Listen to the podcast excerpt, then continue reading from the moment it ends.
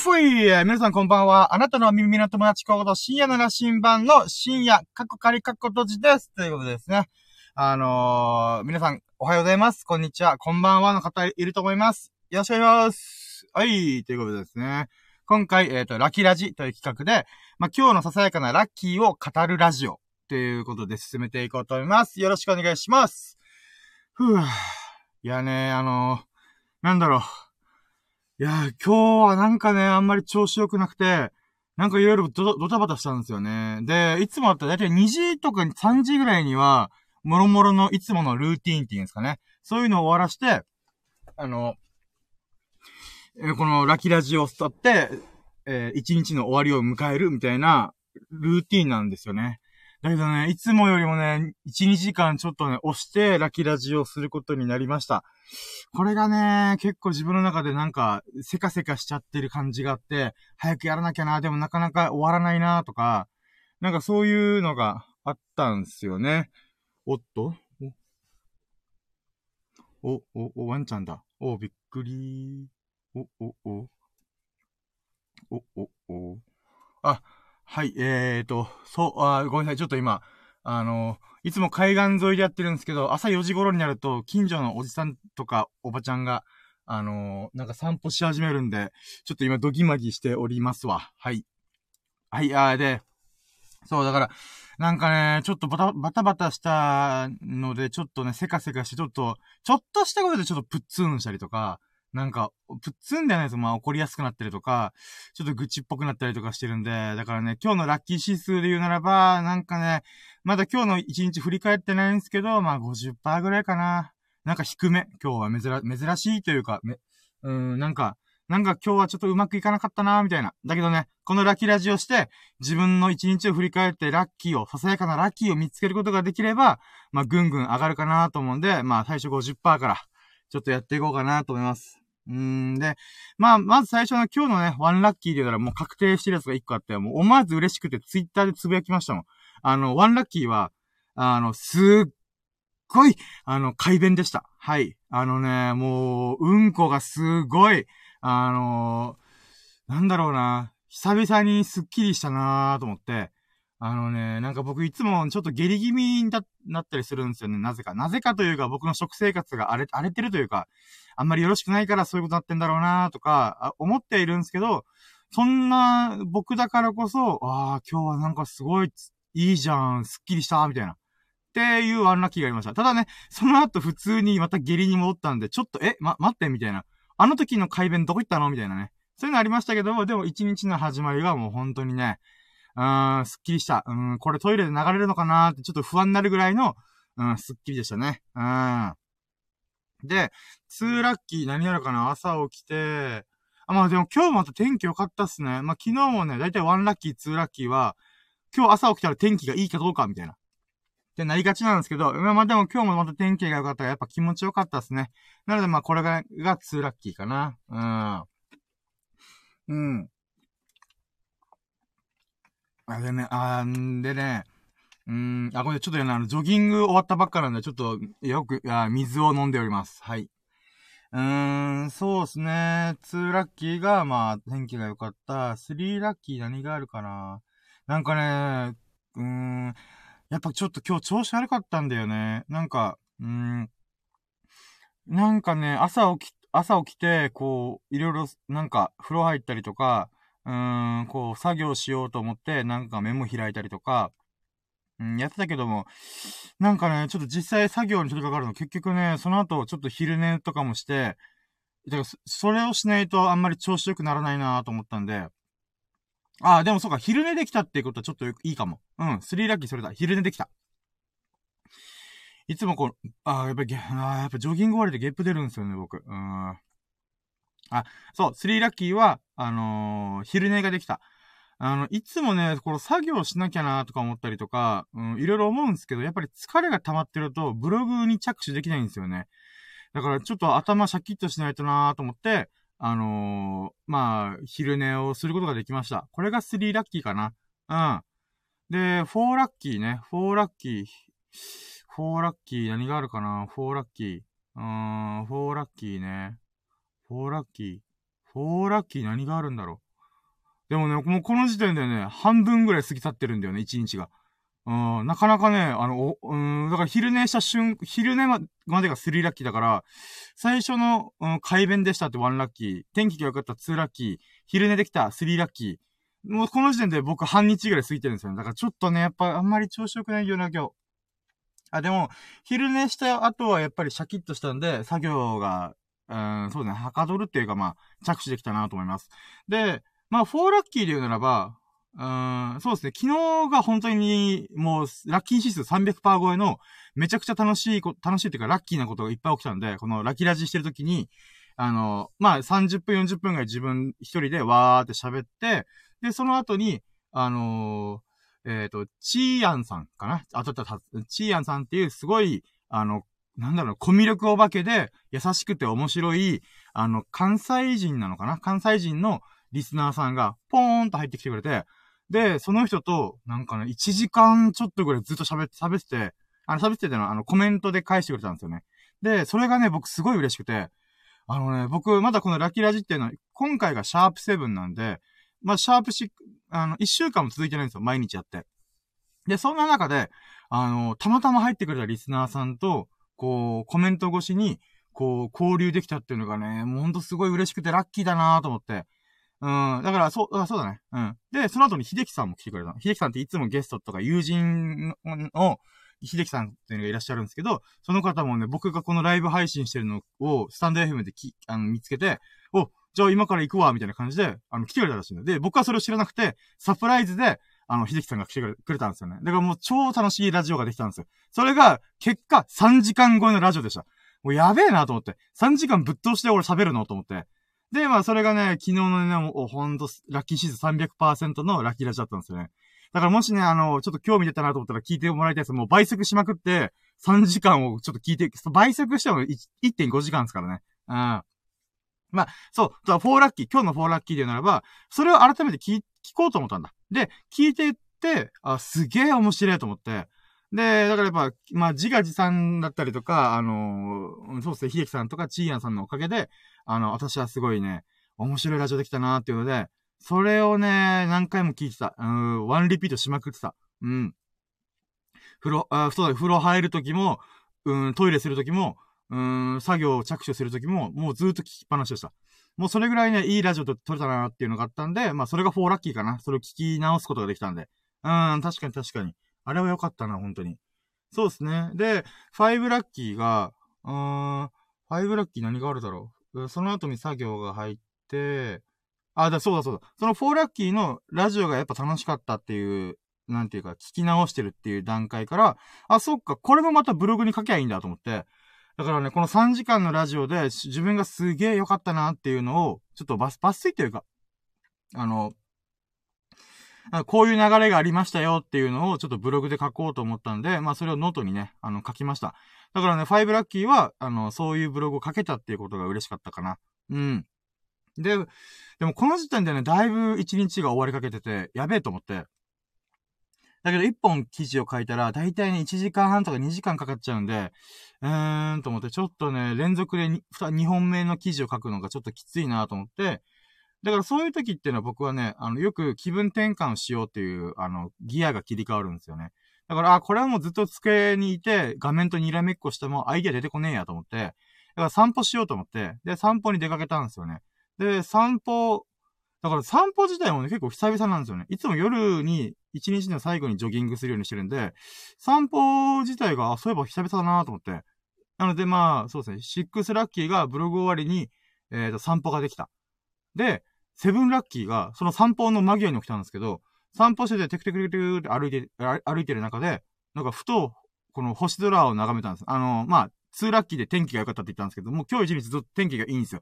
で、このシックスラッキーは、その星空をバーって眺めた瞬間に、ピューンって流れ星がすごい輝きながら流れてったんですよ。マジかみたいな。お、すげえ、あ、流れ星、あ、あ、あ、願い、願い事、願い事と思ったんですけど、結局、スーンって消え去ったんですよね。まあでもまあ、流れ星が見れてよかったと思った瞬間に、あ、これネタにすればいいんだ、これブログにすればいいんだと思って。だからもともと僕は、あの、えっ、と、ブログのテーマというかネタを探す、探すっていうか思いつくためにちょっとさ、気分、気分転換で散歩しようと思って、で、その散歩できてやったラッキーっていう風に歩いて、で、シックスラッキーがそれですよね。で、セブンラッキーが流れ星見たやったラッキーと思って、またテクテクテクテク歩いて、あって思った時に、あ、そっか、流れ星をそのままネタにすればいいんだ、つって、エイトラッキーが、その流れ星って、あのー、3回願い事をするっていう、あのー、なんか言われがあるじゃないですか。あのー、なんですかね。こう流れがさ、ピューンって流れて、金、金、金、金みたいな感じで、お金ちょうだいみたいな。とか、あの家族な、家族が健康で健康で健康でみたいな感じで3回願い事をしたら叶うって言われるじゃないですか。で、僕、あれのなんか、何かの時に教えてもらったんですよね。流れ星を見た時に、3回願い事を唱えることができるやつは、願い事が叶うよ、本当に。っていう話で、どういう仕組み？って聞いたら、これからこういうことで、こういうことだから、流れ星3回、あ、流れ星を見て、3回願い事できるやつは、願いは叶うよ、みたいな。お、そうなんですか？みたいなことを、その流れ星を見た瞬間にパッて思いついて、あ、そうだった、それと組み合わせればいいんだ、つって、だから、エイトラッキーが流れ星が3回、えー、あ、流れ星に3回願い事かな、あ、3回願い事唱えたら、えっ、ー、と、願いは叶う仕組みっていうブログを書きました。だから、 eight lucky がそれですね。うん、だからね、なんかか、まあ、結局、この eight lucky で書いた記事の内容をざっくり言うと、あのね、簡単に言うと、流れ星を見たとしても、あのー、なんだろうな、すぐ、この願い事が言える状態っていうのは、結局どういう状態かっていうと、四六時中自分の願い事、夢とか欲望をずっと考えてる人っていう状態になるんですね。だから僕みたいなやつは、あの、よっしゃー、流れ星見つけたら、金、金、金、金っていう風に3回すぐとなると、しかも金、金、合計6文字だったら速攻終わるだろうと。流れ星が一瞬でピュンって流れても、金、金、金、金って言えば間に合うなとか、そういうやましいことを考えちゃうんですけど、そういうことではなくて、だから僕は事前に言葉を準備してるし、練習もしてるし、いつ来ても OK っていう状態を作ってる。だけど、そんな僕でも、あ、流れ星みたいな。あ、あ、あ、いっちゃった、いっちゃった、みたいな。あ、流れ星って言わない方がいいみたいな。とか、なっちゃうんですよね。だから願い事を、えっ、ー、とね、あの、そんな練習しても叶わないと。じゃあ何かっていうと、意識なんですよね、結局。意識ってのは、あの、自分が例えば、んまあ、わかりやすいので言うと、ブログのネタを考える。っていう僕のこの今回の散歩した理由っていうならば、あの、やっぱずーっと、あれ、なんかブログのネタねえかな、ねえかなっていう風に、あの、頭の中かけめ、あ、かけ、あ、なんていう頭の中でこう想像しながら、うん、意識しながらこう散歩してるわけですよ。で、散歩気持ちいいなあ、そう、今日天気いいなあ、星見えるかも。パーって上を眺めたら流れ星。あ、流れ星といえば、そういえばこういう話あったな。あ、これをブログに書けばいいんだっていう風に、つまり僕は、か、あの、その瞬間の願い事っていうのは、ブログのネタを、あの、探している、探したい。アイディアをひらめきたいっていう、あの、願い事だったんですよね。だから、ある意味僕は、あの、金金金っていうのは、た、あまだ叶ってないですけど、その瞬間流れ星に、本当の僕が願ってたブログのネタをひらめきたいっていう、あの、願い事は叶ったんですよね。だから、えっ、ー、と、それ、意識することが、あいつでもどこでも、この四六時意識することができてるのであれば、あの、なんていうんですか、別に、正直な話、流れ星に3回願い事言わなくても願いは叶うべみたいな。なんかね、そういう記事を書きました。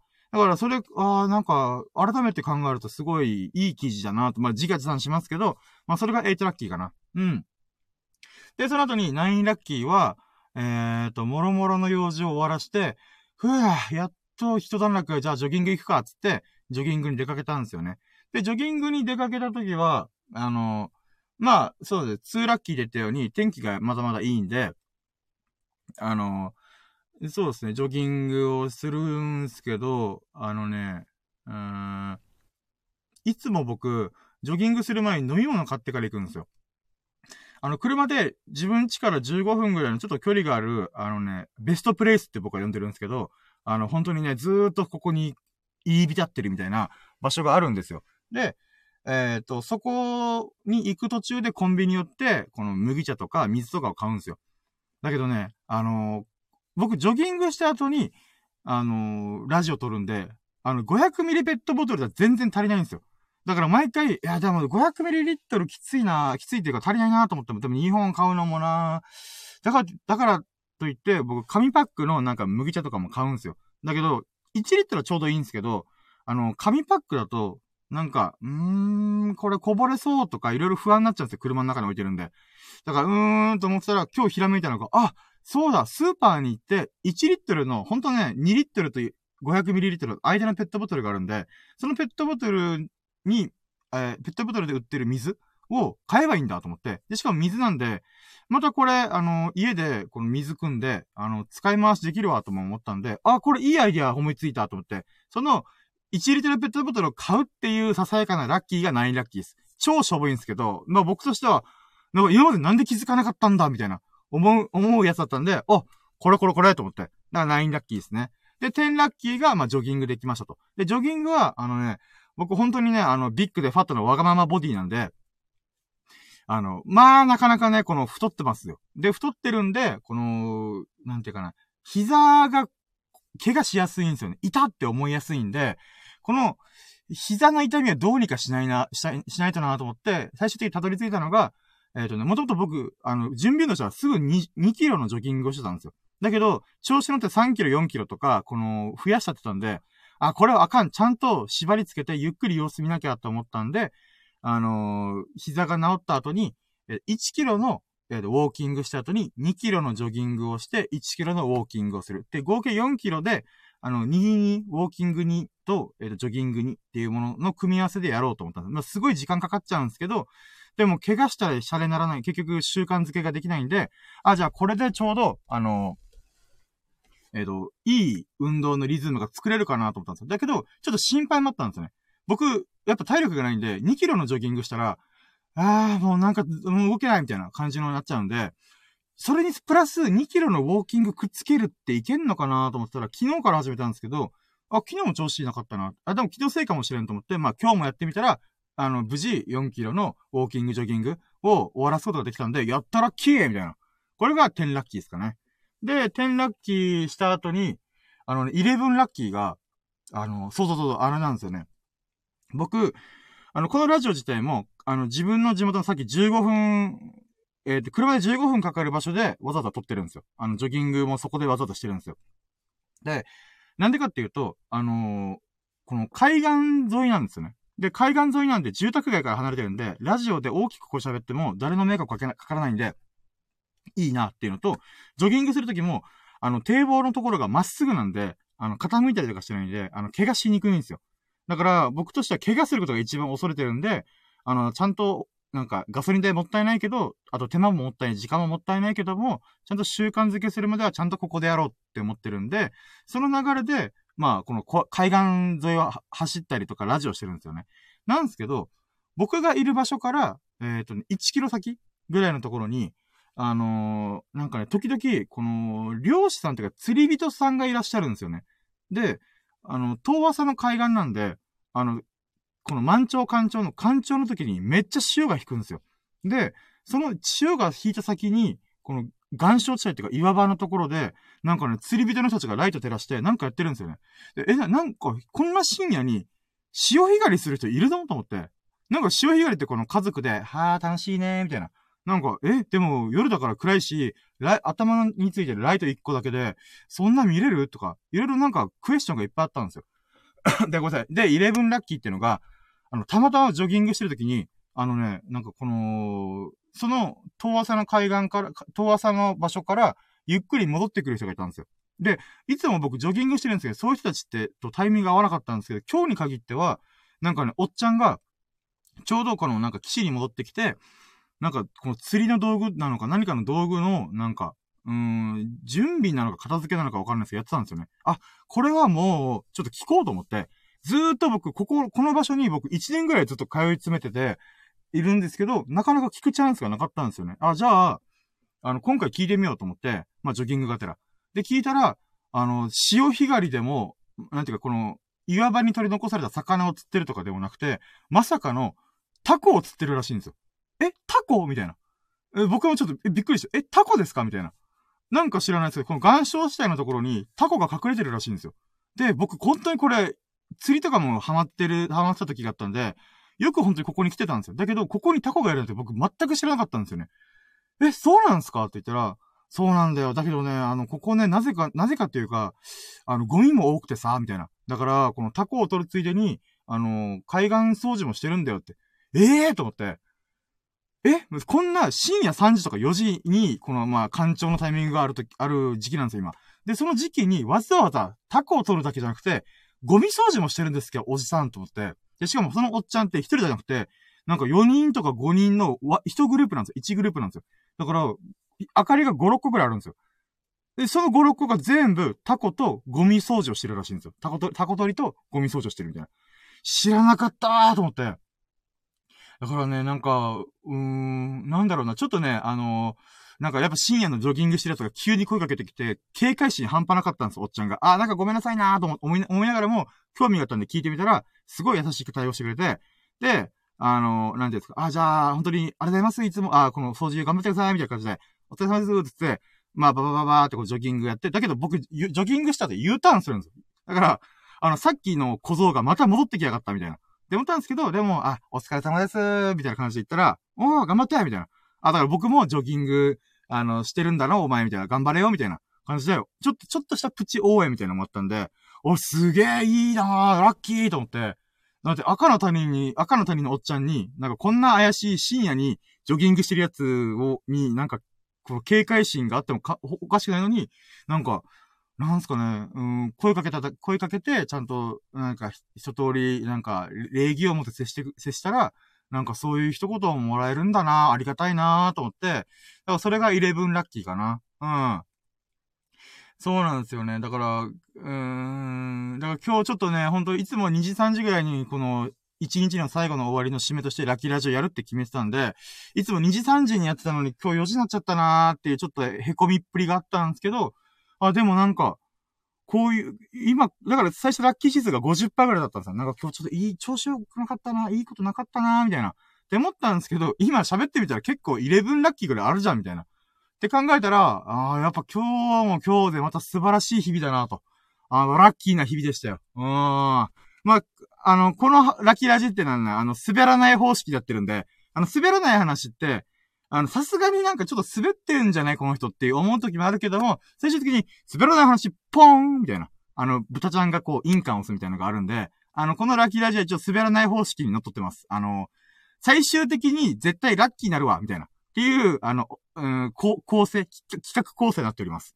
だからね、あの、まあ、それを踏まえて、あの、今日のラッキーしてやっぱね、振り返ってみたら11個も、ラッキーあるじゃんっていうのがあるんで、そうですね。8、え、待って、50%から、うん。でも、タコの話はすごかったんですよ。1年越しの疑問が解消されたんで、あー、でも結構これすごいな。あー、何パイかな。あ、でも、あ、そうだな。これは100%いこう。うん、あ、100%、うん。100%、うん、そうだね、100%だな。うん。あのね、今ちゃんと100%に一瞬戸惑った理由は、あの、いつもね、僕とラキラジとか、あのーラジオに付き合ってくれる秀樹さんっていう友人がいらっしゃるんですけど、あの、秀樹さんとラジオするときに、あの、99.99%ですって言っちゃって、おい、俺とラジオしてんのに、0.001%何が足りんねんみたいな感じで言われて、あ、ご、ああ、だけど、なんかやっぱ100%いかないっすとか言ったんですけど、やっぱ一週間もやってみると、だか僕のこのラッキーのね、さじ加減がゆるゆるになり始めて、あ今日は100%っすね。まあ、おっちゃんに応援されたっていうのもありますし、長年の疑問が解消されたっていうのもあるんで、だから、あ、秀樹さんじゃないですか。あ、コメントくれ、あ、ありがとうございます。今日は久々のお客さんで、あ、ちょっと、あ、そう。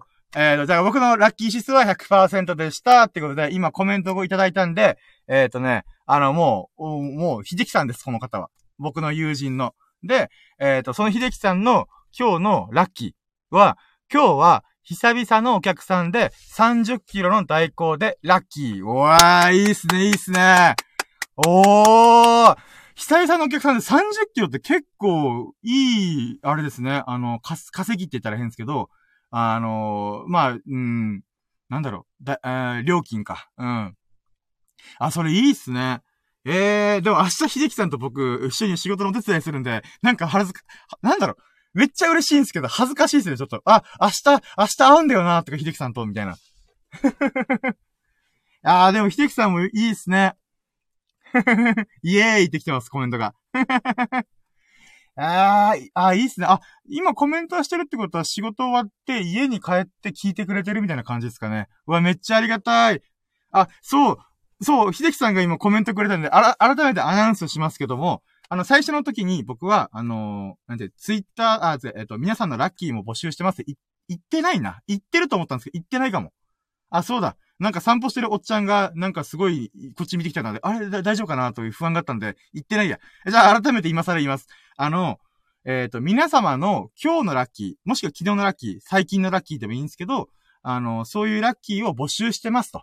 で、えっ、ー、と、この今、秀樹さんが送ってくれたように、このあ、ライブ配信中にコメントいただけるのも全然ありがたいですし、えっ、ー、と、この、このライブ配信はアーカイブが必ずするんで、そのアーカイブ化された音声にコメントを打ってもらってもいいですし、あの、レターっていう、スタンド F でなんかレターっていう機能があるっていうのを昨日、あの、チーヤンさんに教えてもらって、え、そんなのあるんですか？使ったことないっすみたいな感じだったんですけど、あ、じゃあやってみようと思って、で、それを、あのー、募集のなんか、ページを、ちょっと、えっ、と、作って、作ってっていうか、まあ、かい、かい、準備して、で、あと、ツイッターでも、僕の今、深夜なら新版のツイッターの固定プロ、えっと、固定ツイート、あの、プロフィールのすぐ下にある固定されたところに、あのー、この、今日のラッキー募集してます、みたいな、えっ、と、ツイート入れてるんで、そこからレターのところに飛べますし、あとは、このコメ、ツイート自体にもコメント入れてくれれば、あの、必ず僕は、あの、その、そのラッキーをどこかで紹介したいなと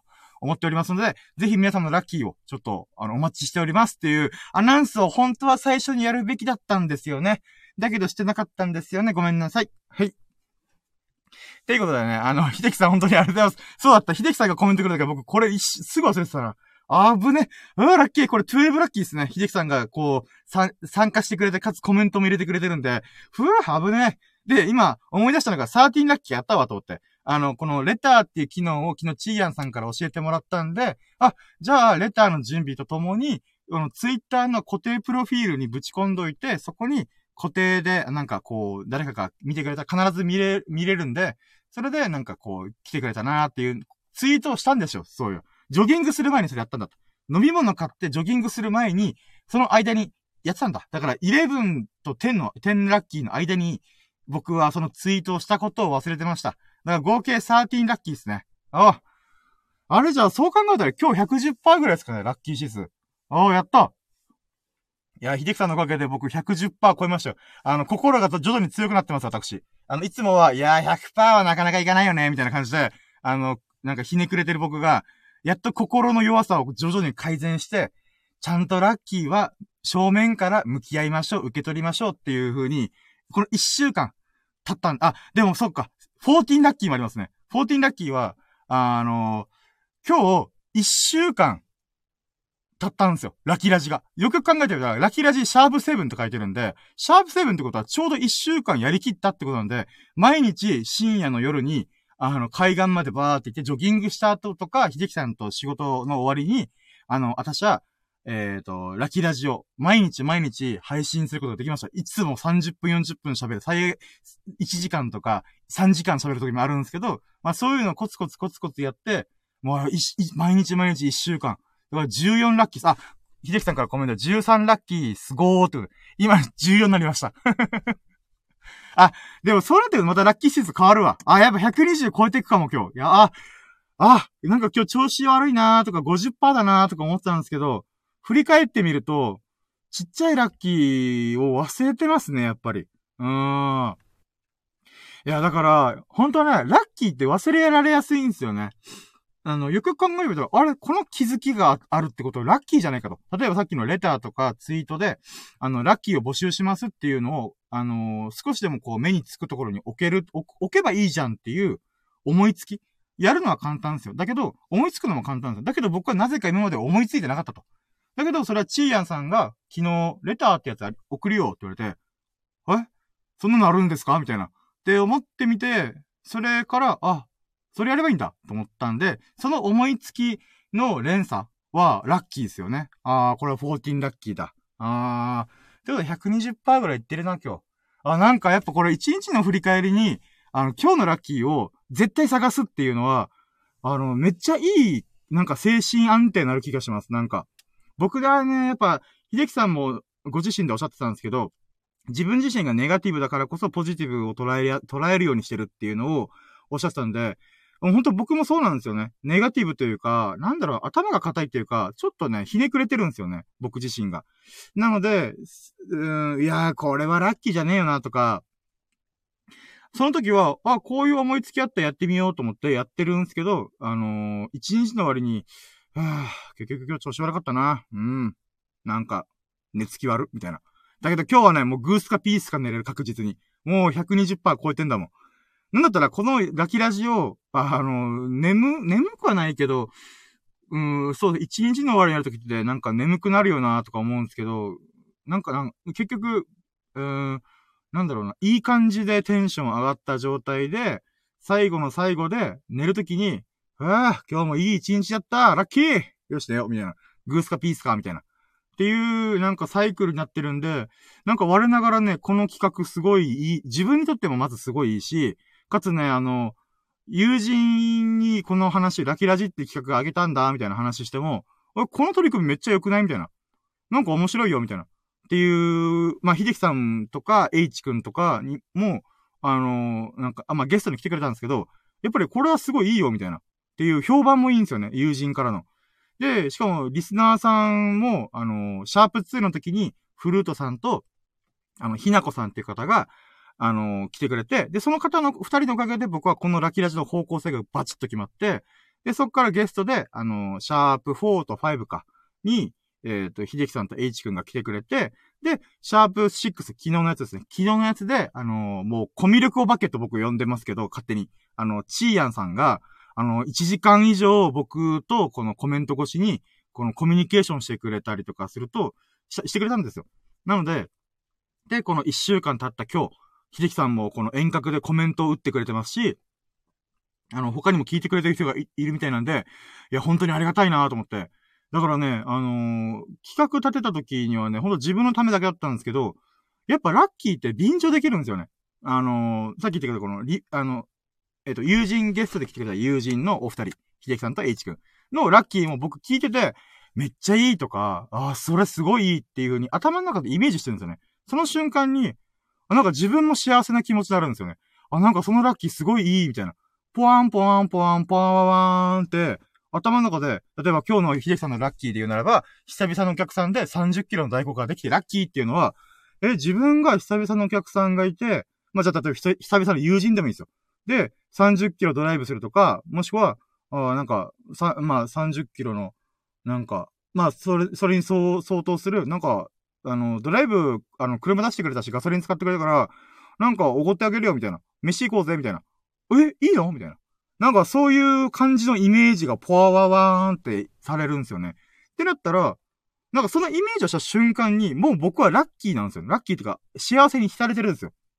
自分がそんな経験してないのに関わらず。だから、あの、ラッキー、人のラッキーを聞くだけでも、僕は十分ラッキーを感じる、ラッキーの便乗が起きるんじゃないかなと思ってるんですよね。だからね、あの、まあ、最初は自分のためだけだったんだけども、リスナーさんの反応と、あの、友人の反応を見て、あ、これはいけんぞ、この企画すごいことになる、みたいな。っていう、なんかね、あの、我我ながら自画自賛しまくってますけどもね、あの、自分のためでもあり、えっ、ー、と、ゲスト、友人のためでもあり、あの、リスナーのためにもなる、三方よしの win-win-win な関係のラジオができたんじゃないかな、思いつきでっていう。だからこの企画思いついたのもラッキーだし、みんなの反応もいいのもラッキーだし、みたいな。やっべえ、俺ラッキーに生かされてんじゃん、みたいな。うーん、なんかその感覚がありますね。いやー、ありがたい、ありがたいが。そうなんですよね。あー、で、そうですね。いつもこの、えっ、ー、と、ラッキー、の、あ、てか違うよ。そう、秀樹さんのコメントで言うなら、秀樹さんのラッキー指数聞きたいな。この、今日は久々のお客さんで30キロの代行で、ラッキーっていう、秀樹さんの、この、ナチュラルボーンラッキーマンみたいな、ラッキーメンタルか。ナチュラルボーンラッキーメンタルな方が、あのー、常にもうなんか、生きてたら、まずラッキー指数100%みたいな感じの素晴らしい方なんで、あのー、その方が、コメント打つぐらいラッキーがあるたら、あれ？ラッキー指数どれくらい行くんだろう？みたいな。なんかちょっとそれが気になったんで、ぜひコメントいただけます幸いです。で、他にもね、あの、お聞きしてる方がいらっしゃいましたら、あの、ぜひ、あの、皆様のラッキーも、あの、随時、あの、お待ちしてますので、よろしくお願いします。でね、まあ、じゃあその間にちょっとね、最近のラッキーにまつわる、あの、雑談みたいな感じにしましょうかね。ちょっとあの、このラキラジのメイン企画は一旦初段落してるようなもんなんで、まあ、秀樹さんのコメント待ち待ちながら、あの、なんかね、思ったことが、昨日秀樹さんと喋ってる時に、ラッキーを素直に受け止められるかどうかって心の強さによるよね、みたいな。あ、もう早速来ました。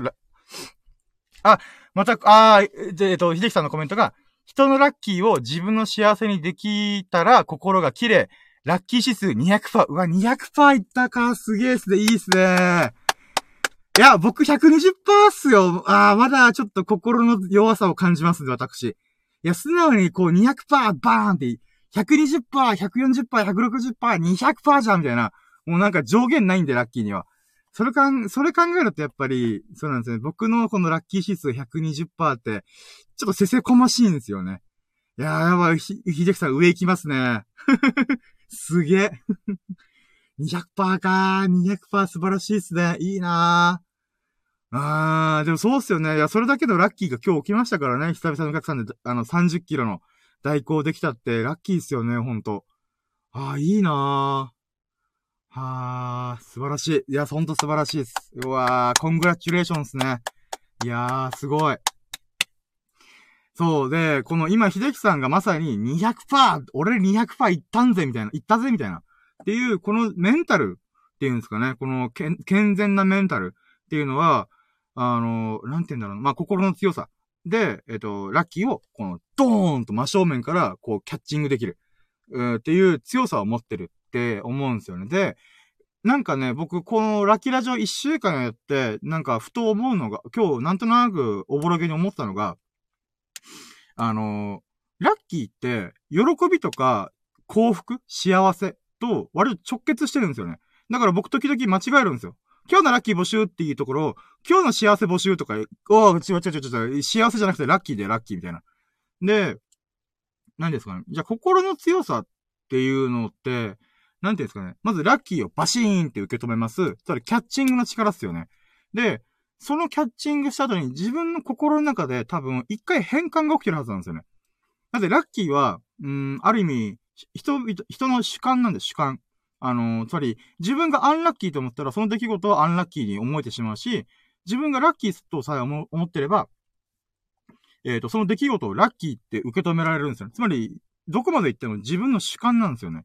で、その主観を鍛えて、心の強さを鍛えることによって、ああ、今日はラッキーな一日やった、やったみたいなことにつながるんですよね。で、えっ、ー、と、あくまでそれは自分の主観というかキャッチングの力であって、その後に、なんかね、この、ああ、幸せだな、今日よかった、みたいな、変換がどっかで起きてると思うんですよね。ラッキーはラッキーなだけなんで、あの、いいことが起きた。だけど、そのいいことが起きたことを、あの、なんだろう、幸せと思える状態思える心っていうんですかね。なんか心が二段構えてたら変ですけど、なんか、1個目のもんで、はい、ラッキーカモンみたいな。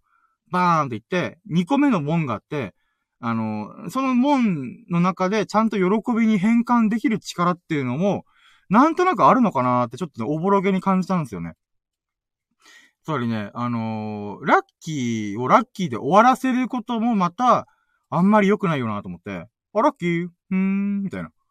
で、つまり、ラッキーと捉えてることはできるけども、そのラッキーが、喜びとか幸せ、多幸感につながってないっていう状態の場合もあるよなっていうふうに思う。なんか伝わりますかね？これなんか、ラジオとか音声で伝わる気がしない。まあまあまあ、とりあえず、えっ、ー、と、ラッキーとして受け止めた。で、その後に変換が起きて、それが幸せ、喜び、みたいな、うーん、っていうのもまた、変換力っていうのかななんかね、ちょっと言語化しっかりできてないから大変申し訳ないんですけど、なんかね、そういうのもあるんじゃないかなっていうね、今日悶々と考えてたんですよね。だけど、悶々と考えたけど、ちゃんと言葉にできないから、ちょっとね、まだブログに書けないなと思って、ちょっと、うーん、ちょっと保留と思って、一旦置いてはいるんですけど、その考え方っていうのは。だけどね、なんか、うーん、そうなんですよね。ラッキーを受け止める心の力と、そのラッキーを変換できる心の力っていうのもまた鍛えるべきポイントなんだよなと。だからラッキー、これラッキー、これラッキー、ラッキー、ラッキー、ラッキー、ラッキーっていう風に、受け止めること、あ、受け止めるっていうか、こう、捉える力はあったとしても、その捉えたラッキーを、なんだろうな、これは、すっごい幸せなことなんだよっていう風に、変換する力っていうのも鍛えなきゃいけないのかなって思うんですよね。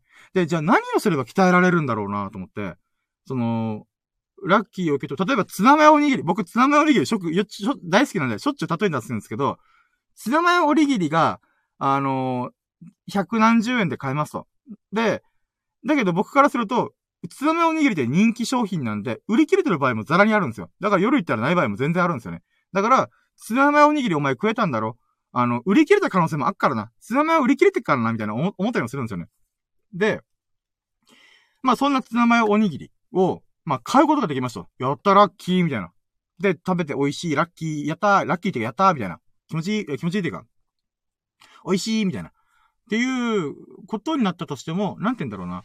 うーん、その、このツナマヨおにぎりが売り切れてないっていう想像っていうんですかね。うん、この、そ、それ、この自分のラッキーがどういう、なんですかね、えっ、ー、と、文、文脈というか流れで、自分のなんか手元に届いてきたっていうか、なんかそういう、なんか想像力っていうんですかね。が、えっ、ー、と、ラッキーを幸せに変換する力なのかなーってなんとなく思思ってますね、今。だから、あのー、なんだろうな。例えば、麻雀でいうのは、もう、秀樹さんと僕はしょっちゅう麻雀トークしてるんですけど、あのね、役満とか国士無双ってあるんですよね。もう本当にね、あの、2500回麻雀打たないと国士無双出ないんですよ。それぐらい確率が低いんですよね。100万っていうもの、世界の中では。で、その国士無双って僕、麻雀のルールがよくわかってない時って、まあなんか10回ぐらいやったら出るだろうとか、なんか、もうバカみたいに思ってたんですよね。だけど実際は2500回やらないと出ないんですよ、基本的には。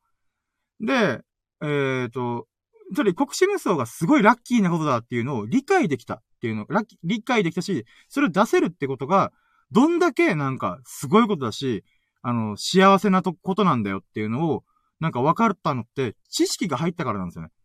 で、自分自身もめっちゃ麻雀をやって、初めて国士無双ってマジで出ないんだっていうのを理解しきってから、で、僕が実際、あの、1ヶ月前ぐらいに国士無双をバンって出したんですよね。で、その時にはもうめっちゃ喜んだんですよ、ね。やった国士無双だみたいな。っていう喜びがあったんですよ。じゃあ、この喜びは、じゃあ、じゃあ、国士無双ってラッキーがありました。で、それをラッキーってまず認識してますと。これはすごい確率が低くて、まあ出ないと。で、それが出せました。まずラッキーですよね。で、それで僕はもうおたけばけたんですよ。やった国士無双みたいな。この国士無双って叫んでるってことはめっちゃ喜んでるんですよね。それ、ラッキーを受け止めた後に、ぐるんと変換してるんですよ。喜びに変換してるんですよ。で、その瞬間の自分を今思い返してみたら、その時に僕は、国士無双がめちゃくちゃ出ないってことを、あの、知識でも知ってますし、あの、自分の体感としても知ってますと。だから、知識と、えっ、ー、と、なんだろう、まあ、体感か。まあ、両方で知ってるからこそ、おたけびあげたんですよ。やったぜみたいな。っていうことは、うん、なんて言うんだろうな。うん、まあ、想像してるんですよね。この運がどれぐらい希少価値があるというか、滅多に出ないというか、うーん、まあ、なかなかの確率なんだよっていうのを。で、それをまたまたツナマヨおにぎりに戻すと、それ、ツナマヨおにぎりが売り切れてることもあるんだよ。いつでもずっと、例えば朝行ったらもう、えっ、ー、と、ツナマヨおにぎりってのはもう奥までずっと陳列されてるわけですよ。だから、朝行く人は、ツナマヨおにぎりなんていつでも買えるや、買えるよー、みたいな。だからそんなになんかツナマヨおにぎりあったら、うーん、まああったからよかった、ぐらいの感じなんですけど、でも、なんていうの？朝、コンビニよ、寄る余裕がない人からすると、ああ、ちょっとまたツナマヨおにぎり売り切れてんじゃないか。で、かつ、仕入れるタイミングが、例えばお昼ご飯にツナマヨネギ食おうかなとか思ったら、この、またお昼ご飯のタイミングがずれてる、ずれてるせいで、あの、ツナマヨおにぎりが売り切れてるみたいな。だけど一回朝から一回補充されてるはずなのに、ないみたいな。で、お昼に行ったらあるかなと思ったら、結局そのみんなのお昼時間とちょっとずれてるから、ツナマヨおにぎり売り切れてて、夕方ぐらいに、その仕入れが入ってると。で、あ、よし、晩ご飯で今度こそツナマヨ買うぞ、ツナマヨにぎり買うぞって思って、よし、夜行くぞつって仕事終わりにバーって言ったら、ない、みたいな。だからまた晩飯のタイミングがずれてるから、あの、みんながスナマヨネギわーって買って仕入れ、あの、仕入れた、仕入れた、陳列したやつをバーって取られて、あ、ないみたいな。あ、えじゃあ俺ツナマヨネギ今日食えねえじゃん、食いたかったのに、みたいな。で、他の店舗行ってもやっぱ大体同じ時間帯なんで、あ、ないなー、みたいな。っていうことが僕は実際あったんですよね。今なぜツナマネギがそんなにリアリティを持って今そう話したかっていうと、そういうことがあったんですよ。ツナマおにぎりすごい大好きな僕が、ツナマおにぎりを朝、昼、晩、しかも深夜まで行ってます。深夜もねえのかよ、みたいな。仕事終わって家帰って、なんかもろもろ作業して、ちょっと小腹が空いたなちょっと歩いてコンビニ行くか、テクテクテクって言ったら、ないやんけ、みたいな。だから4回コンビニ行って4回ないんかいみたいな経験をしたことがある僕からすると、ツナメおにぎりが食えてるだけの幸せをどんだけ想像できてるかみたいな。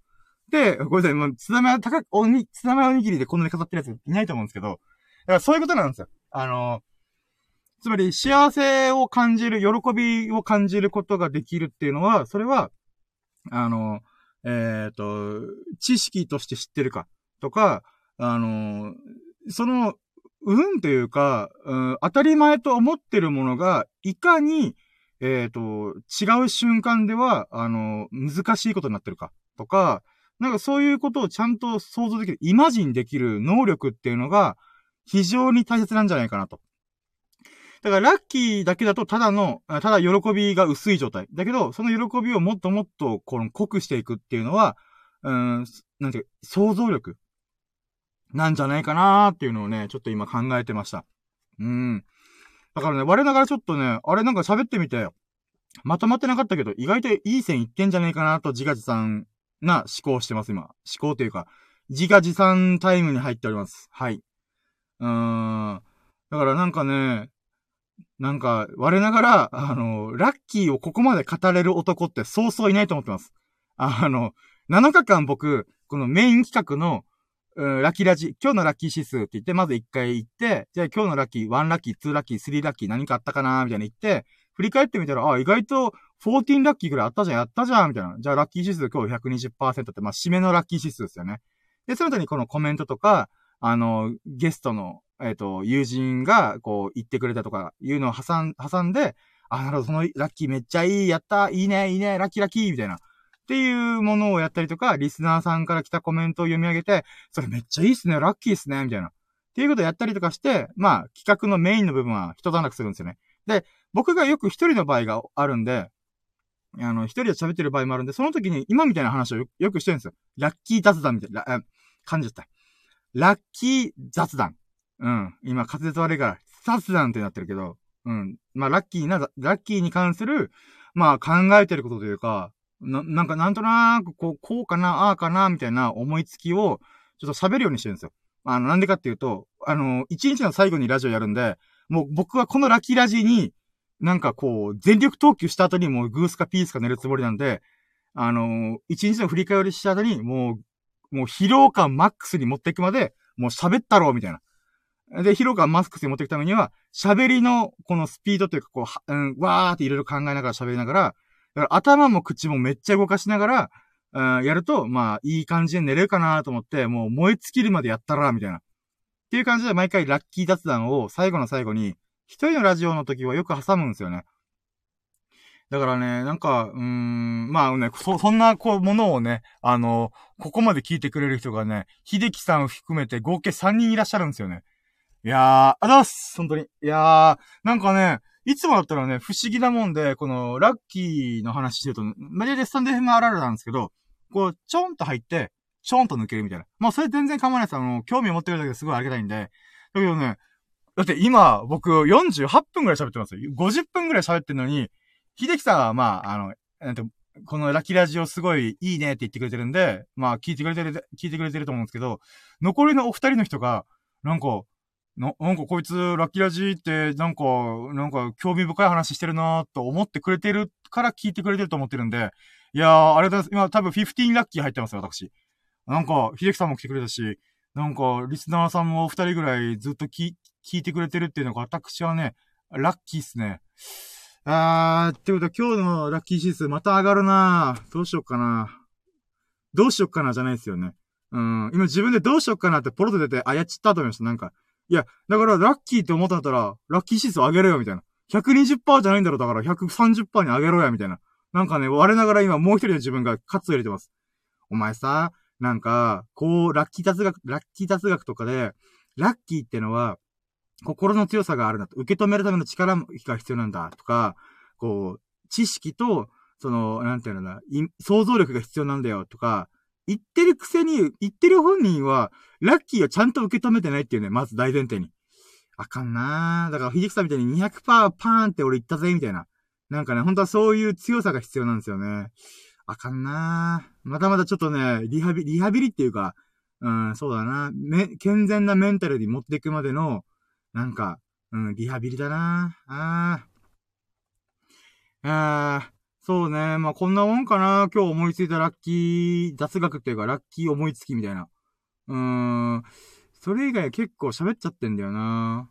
うん。まあ、そうですね。だから今日のラッキー雑学の部分で言うならば、うん、ラッキーとは、うん、なんだろうな。うん、ラッキーと幸せの関係性みたいな感じかな。ざっくり言うと。うん。だからね、まあ、こんな話を今喋ってますし、こんな話をブログとかに書いてるんで、もし興味あれば、あのー、まあ、アーカイブとかでも聞いてくれてもいいですし、聞いてくれたらありがたいですし、あの、 note、note っていうサービスでブログもやってるんで、あの、興味がある記事を読んでくれたら嬉しいですし、あとは、この、皆様のラッキーもね、本当にね、心からお待ちしてますので、あー、本当にぜひ、送ってもらえると私がラッキーだなと思うんで、で、そのラッキーを必ず僕は全力で語るんで、あのー、なんだろうな、うん。僕にあなたのラッキーのリアクションをさせてください。もう本当にそれを思ってます、私は。うん。あなたのラッキーって本当にすごいラッキーだからねっていうのをね、さっきの知識とイメージ力で、あなたのラッキーがどんだけ幸せなことなのかっていうのをね、なんとかこう、うん、うん、こう返したいと思ってるので、ぜひともぜひともラッキーをお待ちしてます。うん。そして私もそのラッキーを聞いてイメージして幸せになりたい。幸せになりたいというか幸せをもっと感じたい。うん。だから本当秀樹さんのね、この久々のお客さんで、えっ、と、30キロの代行があったっていうのはね、なんかね、本当いいなぁ、みたいな。だから30キロ、なんかこう、お客さん、その、昔の、その、昔っていうかこう、えっ、と、久々のお客さんと、この、喋れるわけじゃないですか。それもまたすごいいいことだと思うんですよね。30キロって言ったらどれくらいかな？まあ、うーん、なんだろう、わかりやすい、たと、たと、うーん、まあそうね。だから、うん、まあフルマラソン1.7、あ ?1.7 バーじゃねえや。の、あ例えがダメだ。30キロな。あれだろ、車の分数で言うとどれくらいかな？?30 分ぐらいかな ?30 分行くか？もっと行くか ?50、え ?45 分？下手したら5、1時、1時間がいかないか。45分ぐらいかな？でも夜だったら結構スイスイ進んじゃうから、30キロって言うと、うーん。いやでも結構40、45分ぐらい行きませんかね？3、ん待って、時速60、待って、今もう、あ、ああ、ごめんなさい、コメントあれだ。もう、数学ができ、算数の計算ができない僕を見かねて、あの、秀樹さんが今、あの、1時間っていう風に、あの、教えてくれました。そうっすよね。だから30キロの、あの、代行で、この、だ片道1時間ですよね。だからやっぱ1時間、そんだけ喋れる時間があるわけですよ。だから僕のラジオまだ50何分なんで、このラジオよりも全然、この、その久々のお客さんと、こう、1時間も喋り合えるっていうことは、やっぱ、またそれもラッキーですよね。今僕すごいイメージしましたよ、私。1時間喋れるって結構、しかも、ある意味、反強制的に、喋れる空間になるわけですよ。あのまあ、お客さんが喋りたい、あの、疲れてるちょっとしゃ、うーんって喋らない人もいらっしゃるとは思うんですけど、まあ、多分、秀樹さんのこのコメントの感じだと、まあ、結構お話できたのかなと思うんで、だから、そ、それ、そこで1時間ドライブしながらトークしてるみたいなもんなんで、まあ、それはすごいラッキーっすよね、本当に。で、しかも、この代行として、このお仕事として、あの、この長距離、1時間の長距離の、あの、料金が入ってくるってこともまた、ありがたいですし、あとはその距離を、なんていうんですかね、ひで、を、秀樹さんの代行に、あの、お願いする電話をしたりとか、あとは、秀樹さんがその時たまた、たまたまというか、こう、いろんな代行の依頼がある中で、えっ、ー、と、その合間で、まあ、ポーンってこの1時間、1時間っていうか、多分待ち、待ってくれたのか、うーん、なんだろうな。そお客さんが、ちょっと、ま、あの、他の、他のお客さんが終わるまでちょっと待てるよ、みたいな。っていうパターンだったのか、それとも、ちょっと、あの、手が空いてたから、そのままいけるとか。まあ、なんでもいいんですけど、えっ、ー、と、その場合で、なんていうんですかね。まあ、どっちにしろ、この、秀樹さんの代行にお願いしたいっていう、まあ、久々のお客さんからの、うーん、この、ご依頼なわけですよね。やっぱそれもラッキーですよ、本当に。あ、なんかまたコメントが。あ、すご、あ、すごいコメント来ました、今。年収億を稼いでる社長さんといろいろ喋れたからラッキー。おー、すげーマジかすごいっすね。億稼いでる、え、年商億ってかなりやばいっすよ。僕たちの住んでる地域で。やば。あやば、そのお客社長さん？社長さんと、このおしゃべり1時間できるって、なかなかすごいっすよ。だって、あのー、なんだろうな。ちょっとこれ私の趣味の範囲にも入ってくるんですけど、僕学ぶのが好きなんで、例えば講演会とかセミナーとか、あの、本当にお金に余裕がある、余裕がある時とか、ちょっと厳しいなと思いつつも、なんかそういうのに行くんですよ。で、それはなぜかっていうと、そういう、なんか、えっ、ー、と、とびっきりの、例えば社長さんとか、セミナー講師とか、もしくは芸、芸能人というか、その実業家さんとか、まあビジネスパーソンっていうんですかね。っていう人の話を1時間、1時間聞けるって、マジで、あの、チケット代まず3000円ぐらいからスタートなんですよね。で、そっからまあ、物によっては5000、1万とか、パンパンパンパンって上がってくるんですよ。で、それ、それだけ、えっ、ー、と、その、なんていうんですかね。その、なんて、なんだろう、えっ、ー、と、希少価値が高い人、えっ、ー、と、それ活躍してる人、実際社会で活躍してる。で、しかも年収億とか言うと、やっぱそれだけの、なんかノウハウとか知見を持ってるわけですよ。その人の1時間を買おうとかすると、それなんか、あの、ちょっとご飯行きませんとか言うと、いや、俺忙しいから無理って門前払いされるはずなんですよ。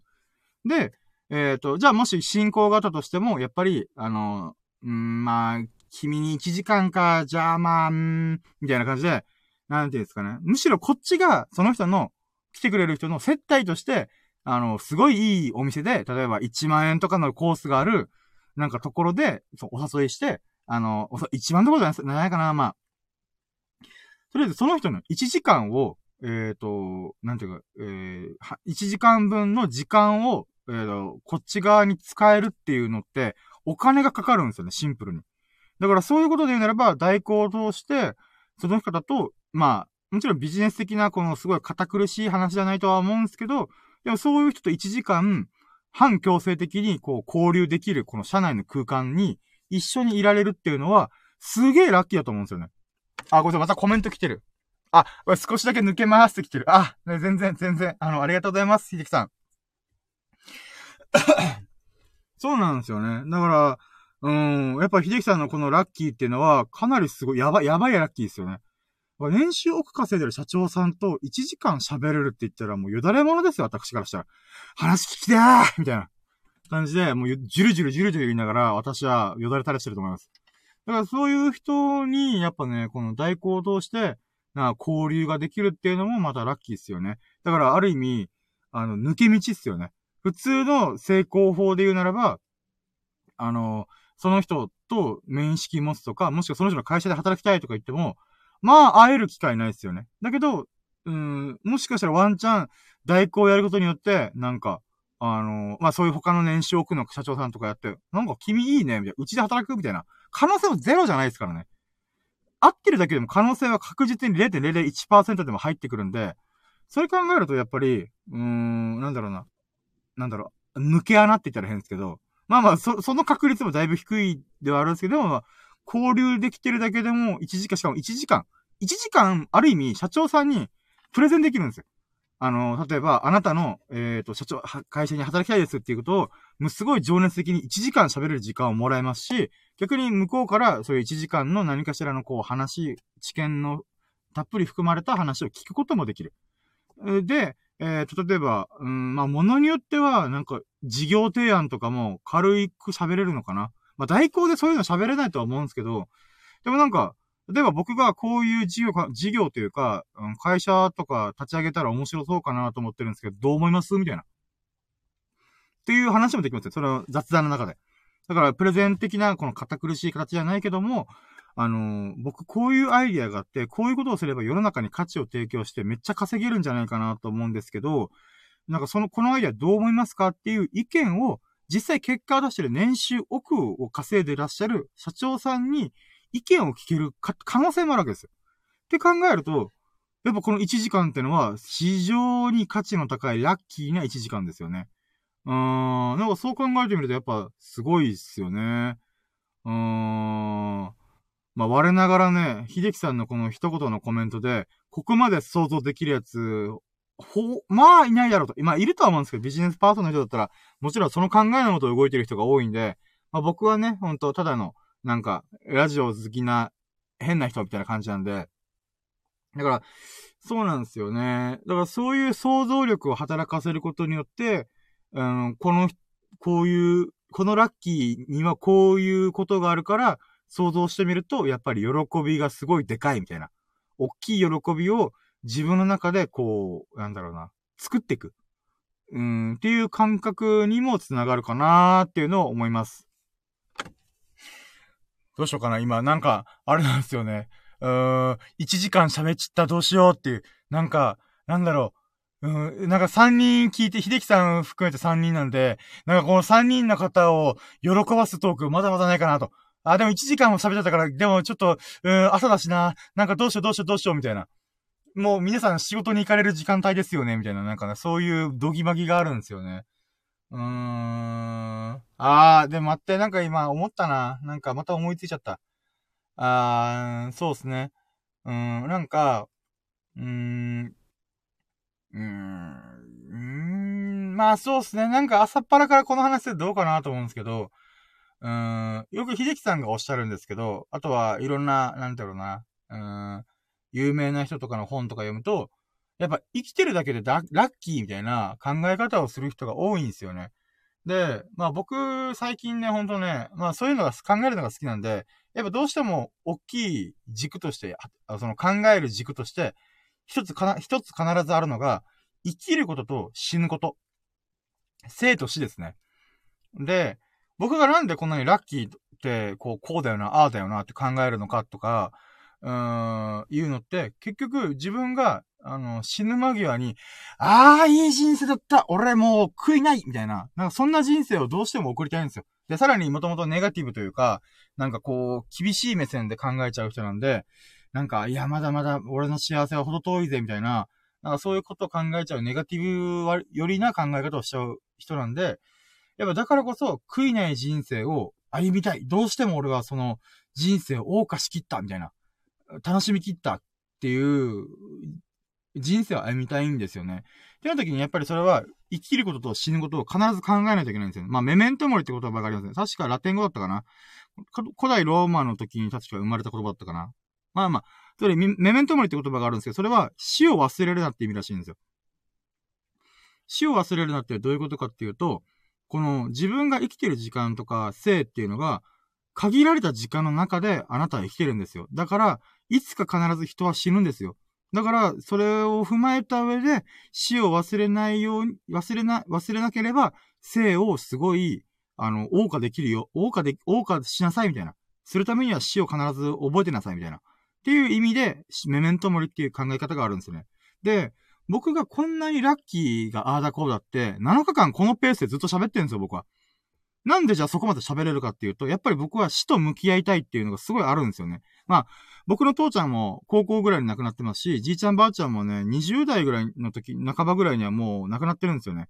あ、もちろんあの、えっ、ー、と、母方のばあちゃんと、あ、違う違う、母方のじ、あ、じゃ母方のばあちゃんしか残ってねえわ。あ、あ、割と身内いなくなってる。うん、そうだった、そうだった。あ、そうだな。うん。だからまあ、父ちゃんと、うーん、そうですね。父方のじいちゃんと、えっ、ー、と、母方のばあちゃんか。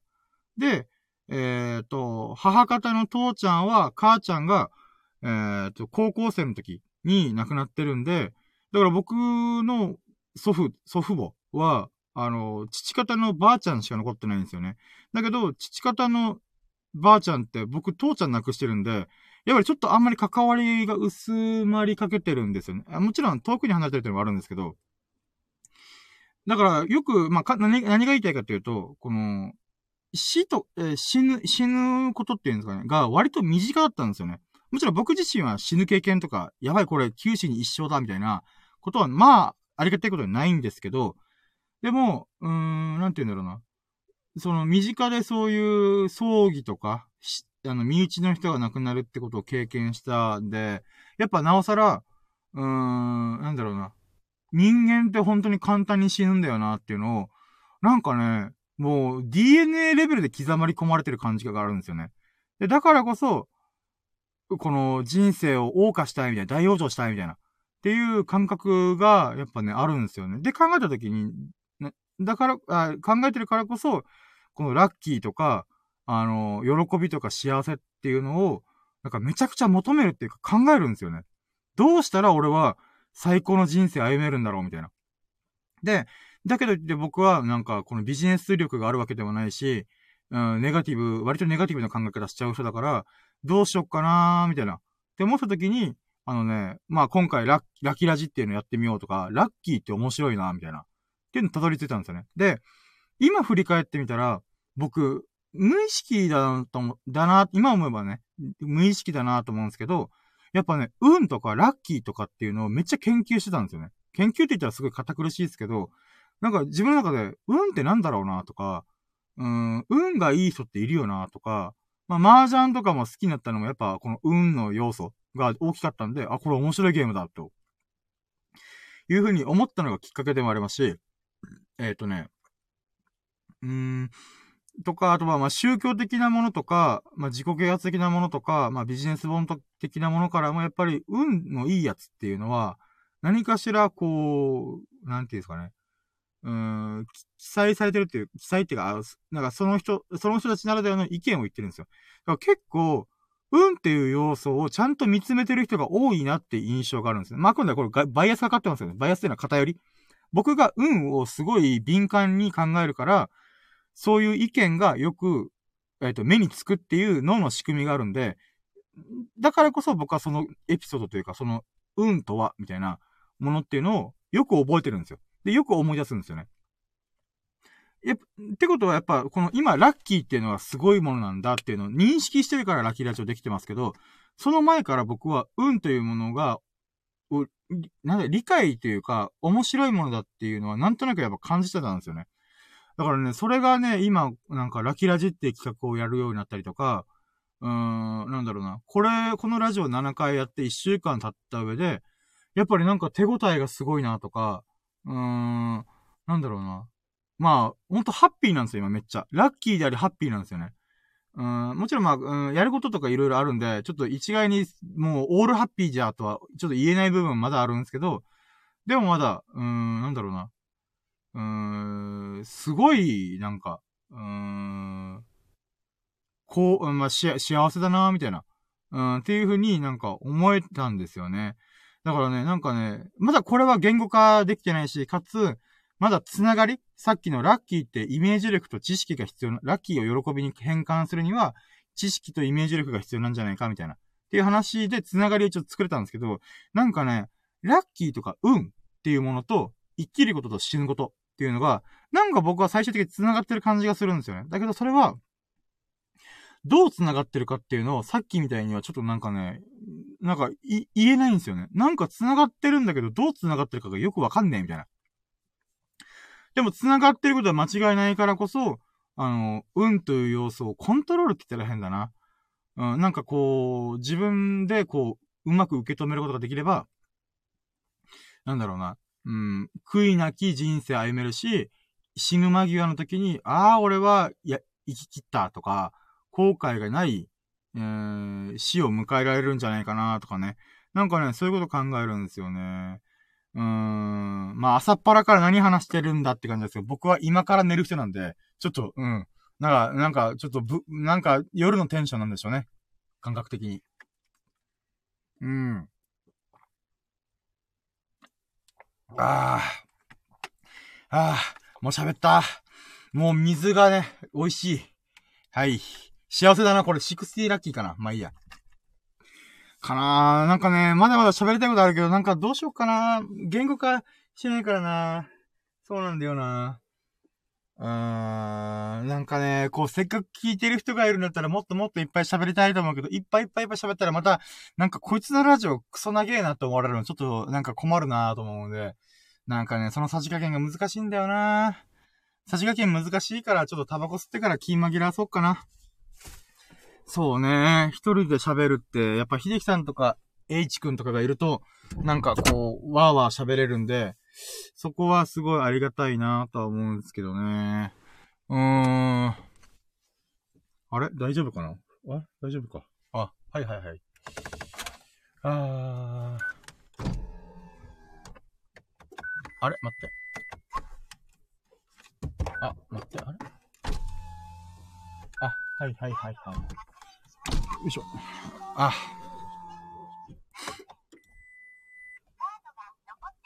はい、ということで、えーと、そうですね。ちょっと、一段落して喋りたいことも喋りきっちゃったなっていう感じがあるので、そうですね。あと、あと明日秀樹さんとお仕事するから、ちゃんと寝て体力をちゃ温存した上で取り組まないとあかんよなと思ってるんで、そうですね。だから今あれなんですよね。日曜日から連続で秀樹さんと関わってるんですよね。しかも今日に関して遠隔ですからね。あのー、なんて言うんだろう。えっ、ー、と、日曜日にラキラジオやって、あ、まあ仕事のお手伝いも、もあったんで、まあそっからラキラジやって、で、昨日はゲスト、ゲストで、こう、ゲストっていうか飛び入りゲストで、なんか、あれ？深夜ラジオやってんだ。よっしゃ行こうぜ。つって、サプライズで来てくれましたし、もっと深夜ラジオのノリみたいな感じで、なんか来てくれたんで、おおなんか、深夜ラジオだ！みたいな感じの、なんか喜びもありましたし、で、今日に関してはコメントで参加するっていうまさかの、遠隔参加だすげえとかね。なんかそういうのがあるんで、そうなんですよね。だから、で、明日は結局、また仕事の手伝いで会うんで、で、そこから、まあ、最後に必ずラキラジャやる、やるんで、そう考えてみたら、4日連続関わってますね。あ、週4で友人と関わるって、まあ、すごいっすよね。うーん。そっか、一人の時って、あれだな。ラジオが。あ、待って、なんか今一瞬途切れたんだよな。え、なんかある？え？なんだろう？あれ？ちょっと待って。あ、大丈夫か。あれ？なんか、一瞬画面がおかしくなったんですよね。あれ？バグ？え大丈夫？まあ、いっか。あ、おう危ない危ない。あ、これバグでこの、あ、このライライブ配信がアーカイブ化できなかったら私は超ショックで、えー、ラッキー指数がだいぶ下がっちゃうんで。あとそうなんですよね。タバコ吸ってると、喋れなくなるんで、いつもだったらこの秀樹さんがいる時に吸って、で、秀樹さんが喋っで、やった時に僕も喋って、で、秀樹さんが喋り始めたら吸って、みたいなことができるんで、なんか今僕が、ああ、一服しようと思った瞬間に、ラジオはほぼラジオじゃなくなりますよね。うーん。でもまあ、なんか昔のラジオスターって、ラジオブースってめっちゃタバコ吸ってたらしいですね。だから深夜の芸人さんのラジオとかって、昔普通にスパスパ吸いながらラジオやってたみたいな。まあ今禁煙が始まってるんで、さすがにブース内でタバコは吸えないですけど、でもなんか、一部の、TBS だったかな？は、まだギリギリまでやってるっていうのを数年前に聞いたと、まあさすがに今はやってないですかね。うーん。でも確かに、オールナイトニッポンとか、2時間ぐらいやったりとか、あ、秀樹さん、復活ってことで、僕さっき、あの、秀樹さんが、あの、ちょっと一瞬抜けて、抜けますっていう瞬間に、重い話してました。生きるとは、死ぬとは、みたいな。と、そこから、あの、ラッキーとは、みたいな。なんかそんな、そこと繋がってる絶対、みたいな。なんかそんな、朝っぱらから堅苦しい話をしてました。で、今、タバコも吸って一服しようと思ってる時に復活してくれたんで、ありがとうございます。だから一人で喋ってる時って、タバコ吸えないんですよね。あの、喋ってる時にこの間が空いちゃうんで、そうなんですよね。だからね、どうしよっかね。はぁ。今日は喋ったなぁあ、でも、なんか今思ってみたら僕、基本会話を本気でやってるのってこ、こ、ここぐらいですね。ラキラジの時にめっちゃ喋ってますけど、今日の一日、基本的な作業とか、昼寝とかしてたんで、うーん、そうっすね。だからこんな喋るんでしょうね。あの、誰とも喋、誰とも喋ってないわけじゃないけど、あの、自分が喋りたい話をしてるのはここだけなんで、だからこの1時間もわーわーわーわー喋ってんでしょうね。じゃあ、まあ、さすがにもう1時間15分になってるんで、最後に15分、1時間半で終わりましょうかね。で、えっ、ー、と、それまでにちょっと今日のラッキーの振り返りをした上で、最後のラッキー指数をちょっと、やってたら多分ね、思い出すのに時間かかるんで、多分15分くらいかかるかな。うん。じゃあまずワンラッキー。ワンラッキーは、えっ、ー、と、改弁でした。もう、いつも僕下痢気味なんですけど、もうね、これ、これ流せるかなーって思うぐらい素晴らしいものが出てきました。もうね、すっきりしました、本当に。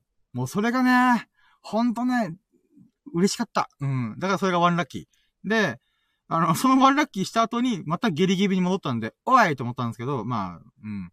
まあね、ワンラッキーですね。で、ツーラッキーは天気がいいっていうラッキーですね。まあこれはね、今、最近はずっと天気がいいんで、ここら辺、僕が住んでる地域は。だけど、天気が悪い時、一週間ぐらい、あの、天気が荒れるんで、うーん、まあほんとラッキーですよね。今、ジョギングができるのもそのおかげなんで。で、2ラッキー。で、3ラッキーが、えー、なんだっけな。うーん。あ、そうだ、昼寝ができたんだ。あのー、なんか今日ちょっと、睡眠不足だったのか、ちょっと調子が悪くて、あ、調睡眠不足っていうか多分昨日3時間もラジオやったから、その反動で、なんかちょっと調子悪いな、みたいな。っていうのがあったんで、あのー、昼寝したんですよ。で、昼寝してからシャキッとして、うっす、いや、頑張ろうと思って。で、4ラッキーが、4ラッキーなんだっけな。うーん。4ラッキー。そう、その後に、あ、そうだ。えっ、ー、と、昨日のその3時間ラジオがめっちゃ面白かったから、もうめっちゃ聞いてたんですよ。やっぱ面白いなーとか、チーヤンさんが来てくれて、1時間ぐらい、この、なんだろう、うわーってこの本の話。で、こう、ハリーポッターってさ、とか、ロード・オブ・ザ・リングってさ、ローワンってあるよねとか、ソシシンイチってさ、とか、なんかそういう話をした後に、秀樹さんが飛び込みゲストで、なんか、おー、深夜みたいな感じで、え？な、な、なんで秀樹さんいるんすか？みたいな。っていう、この、このラジオの流れを聞いて、やっぱこのラジオ、3時間ラジオやってよかったなみたいな。まあ3時間やるつもりでやってなかったですけど、結果3時間になったんでいいなーと思って、で、それを聞いてて4ラッキーですね。で、5ラッキーが、えーと、その5ラッキー、5、4ラッキーを思思って、あ、これブログに書けばいいんだっつって、あの今日の1本目の記事を、あのー、昨日の3時間ラジオのなんか流れを紹介する、うん、ブログを書こうと思ったんで、それを書けたんですよ。だからこれが確か5ラッキー。で、そっから僕が、あれたんですよね。あの、1本記事書いたら1時間半とか2時間かかるんで、疲れるんですよね。で、うわうわかけた、やった、スッキリとか思いながら、まあ、ワンラッキー目の波のスッキリを経験するんですよ、ブログ書くときって毎回。ふぅ。だけどもう出すもん、なんか出し尽くしたから、まだ出すもんないわ、と思って、2本目の記事書きたかった、記事を書きたかったんですけど、あ、僕1日2本記事をアップするっていうことを今してるんですよ。1ヶ月間だけ。この12月の間は1日2本書くっていう決めてるんですよ。で、えっ、ー、と、まあ、と、時々忙しい時があるんで、えっ、ー、と、1日1本の時もあるけども、20日は1日2本を必ずやろうって思ってるんですよね。だから、どうしても2本目を書きたかったんですよね。で、うん。2本目を書くためには、ちょっと気分転換しないといけないなと思って、あの、ジョギングに行こうと思ったんですよね。で、えー、あ、ジョギングじゃない散歩だ。散歩。ごめんなさい。散歩、散歩。散歩をしようと思ったんですよね。で、僕夜にラキラジの前にジョギングをしてるんで、あのー、最近散歩はしてなかったなと思ったんですよね。だから、あ、そうか、最近散歩してなかったから久々に散歩ちゃんとやろうと思って、だからその、そこの、まずその散歩しようって思いつきがあったのと、実際散歩出かけられたんで、まあ天気がいいからね。だからそれが6ラッキーですね。で、その6ラッキー中に、えっ、ー、とね、あの、テクテクテクって歩いてたら、で、あ、そっか、今天気いいから、星も綺麗なんじゃないかなと思って、パって上、星空を眺め、眺めようと思って、この上を向いた瞬間に、パってこの流れ星が流れたんですよ。嘘と思って。あの、流れ星って、なんかね、意外と見れないんです。あ、てか、僕が住んでるところが、まあ、ある意味住宅街みたいなもんなので、ちょっと明かりがあるんで、あんま見えなかったんですよ。だけど、その中で、パーってこの光を放ちながら、強い光を放って流れてったんですよ。やったー流れ星見れたラッキーと思って。だからそれがセブンラッキーかな。うん。で、セブンラッキーを、あのー、してたんですけど、ふと思ったのが、あれ？僕、もともと散歩する理由って気分転換して、2本目のブログのネタを探す、探すとか、アイディアひらめけばなーと思って散歩し始めた中で、この、セブンラッキーで流れ星見つ見た。え、ってことは、あのー、これ書けばいいんじゃんと思って、流れ星が、あ、な、よく流れ星に3回お願い事を唱えることができたら、その願いは叶うっていう話があるじゃないですか。僕、あれの、えっ、ー、と、仕組みなんで、じゃあ願い事が叶うんだよっていう理由を、あの、何かの話で聞いたことがあったんですよ。で、あ、確かにな、それは本当だ、本当だっていうか、願い事叶うね、みたいな。確かに確かにと思って。で、まあその考え方が急にふわって思いついたんで、あ、思い出したんで、あ、じゃあ、今回流れ星を見たことと、その流れ星に願い事を言うと叶うっていう仕組みっていうのはこういうことだよっていうのをセットにして、ブログ書けばいいんだって思って、それが8ラッキー。流れ星に関する、えっ、ー、と、記事を書くことができました。だからね、あのー、なんでそれが嬉しいかっていうと、僕ね、こういう風にラジオ喋ってるじゃないですか。で、ラジオを喋ると、あの、ブログの書く熱がさ、熱が下がるっていうか、あの、なんか僕が思ってることを文章で書くか、ラジオで喋るからの、の、だけなんですよね。表現手法が違うだけで、大元は基本僕が、ああ、これすごい感動したとか、これなんか喋りたいとか、これ書きたいっていう、なんか大元の感情が一個しかないんで、その感情をブログで書くのか、ラジオで喋るのかって感じなんで、ブログが、にハマり始めると、ラジオがなかなかさが、あの、やる、やり、やろうっていう気持ちにならないんですよね。逆に今こういう風にラキラジっていうので、ラジオ喋りまくってると、ブログの熱が下が、熱っていうか、こう、思いつくひらめき度が弱まるんですよね。だからシーソーゲームみたいになってるんですよ。だからそんな状態だったんで、この、だから最近ラジオがはま、に頑張っちゃってるんで、うん、ブログなかなか思いつかねえな、なんかこう書きたいってやつがないんだよなって思ってる矢先に、あ、流れ星の記事書けばいいんだ、みたいな。で、これが8ラッキーなんですよ。だからもうすごい良かったんですよ。だから良かったっていうか、しかもそれ1時間ちょっとぐらいで書けたんで、いつも1時間半とか2時間でかかってるんで、あ、1時間でやっぱサクサクって書け、まあ今さっき起きたことばっかりのことだったんで、まあ新鮮度もあるんで、あ、すごいサクサクって書けたと思って。だこれが8ラッキーですね。で、9ラッキーが、まあその諸々の用事が終わったんで、えっ、ー、と、じゃあジョギングに行こうつって、出かけたんですよね。で、だから、えっ、ー、とね、ジョギング、あ、待って、ここら辺から順番がいろいろぐちゃぐちゃになるんだった。えっ、ー、とね、ジョギングを行こうと思ったんだけど、いつも僕、ジョギングの時って、その後にラキラジオやるんで、あのね、500ミリペットボトルだけじゃ足りないぐらい水を飲むんですよ。水とかお茶を飲むんですよね。だから だから紙パックとかで、1リットルの紙パックってあるじゃないですか。だから、そのお茶を買ったりとかするんですけど、毎回不安なんですよね。あの、車の中に置いてるんで、なんか何かの表紙で倒してこぼさないかな、と。っていう、ちょっと、なんかリスクを考えちゃうんですよね。で、なんで考えるかというと、僕何回もそれやってるんですよ。だから僕の、あの、車のソファー、ソファーっていうか、シートか、に、毎回、あの、麦茶とかこぼし、こぼしてたんですよ。うわ、こぼしたやべえみたいな。っていうのがあったんで、どうにか方法ないかなあの、500ml ペットボトルよりも多くて、でも2リットルペットボトルは大きすぎるでちょっと辛いなと思ったんで、あ、ってことは、あの、その間にある1リットルのペットボトル買えばいいんだと思って、だからスーパーで1リットルのペットボトルの水が売ってるんで、あ、それ買って、しかも買ったら、1回買ったら、あの、2、3回なんか洗いながら使えば、そのまま、なんていうんですかね、自分家で水汲んでから、あの、行けばいいんだ、みたいな。ってことは、いつも1日1本なんか100円、数百、百何十円のお茶とか水買ってっけど、今回の1リットペットボトル1個買うだけで、あの、3日4日使えるじゃん、みたいな。ね。そういうのを思いついたんで、それが9ラッキーですね。で、えっ、ー、とね、10ラッキーがね、じゃあジョギングしますわ、つって、僕の家から15分離れたところに車で着いて、よし、準備しよう、準備運動しようと思ったんですけど、あのー、その瞬間に思ったのが、あのー、さっき、中、今のラジオ、今1時間20分喋って、中盤ぐらいかな中盤ぐらいで喋った、皆様のラッキーをお待ちしてます、みたいな。っていう、ツイッターなり、レターなり、あの、コメント欄とか、あ、あ、か、えっ、ー、と、ライブ配信の、このコメント、秀樹さんが今送ってくれたような感じだったり、アーカイブされた音声で、えっ、ー、と、コメント打ってくれるなり。まあ、何でもいいから、あの、皆様ラッキーお待ちしてます、みたいな。っていうのを、あの、ちゃんとツイートしたりとか、レターの、このなんていうか、募集要項の文とかを準備しようと思ったんですよ。急にね。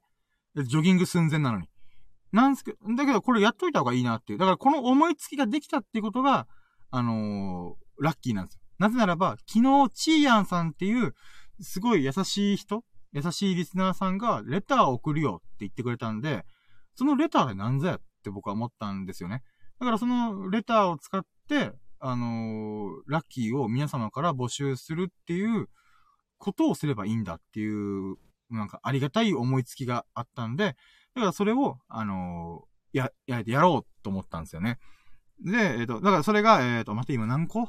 ?10 ラッキー ?10 ラッキーか ?10 ラッキーか。それが10ラッキーだな。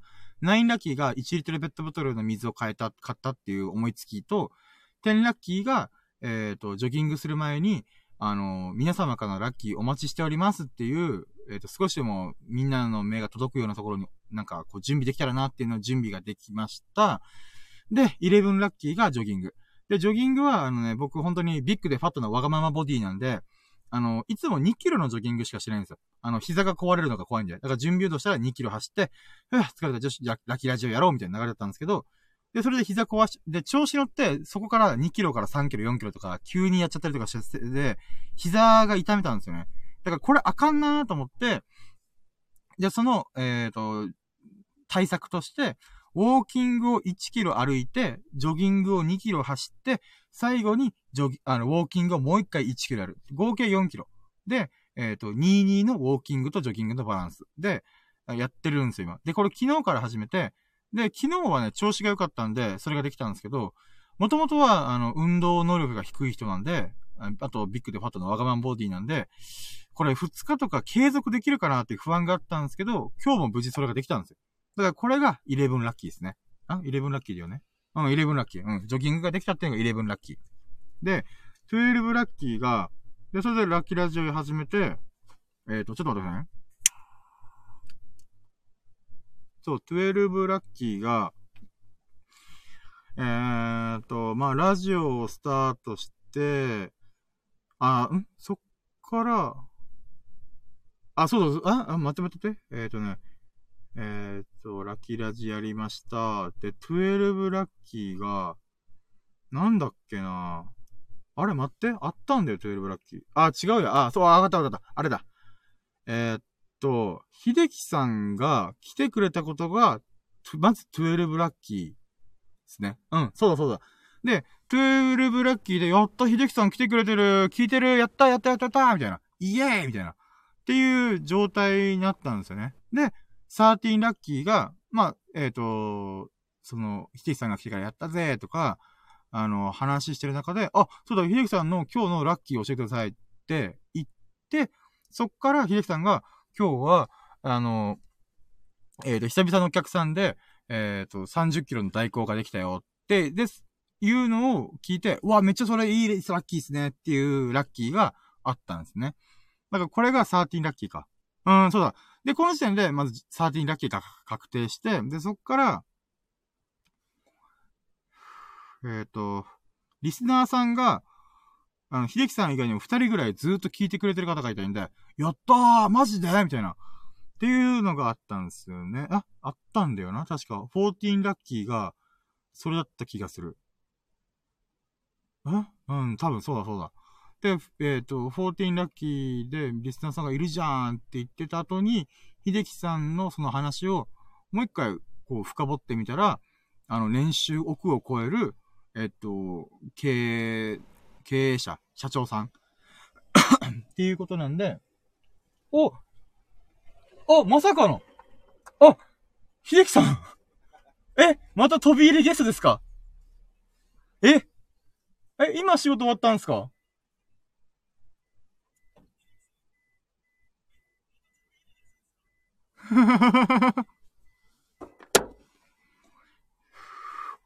あらー、これちょっと待って、今、50、え、60ラッキー、17ラッキーぐらい言ってますね。ちょっと待ってくださいね。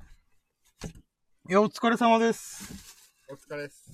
え、今仕事終わったんですか？いや、まあ、あの、実は、はい。え、まさか一回家帰ってこっち来たんですか？え、なんかすごいですね。明日も会うのに。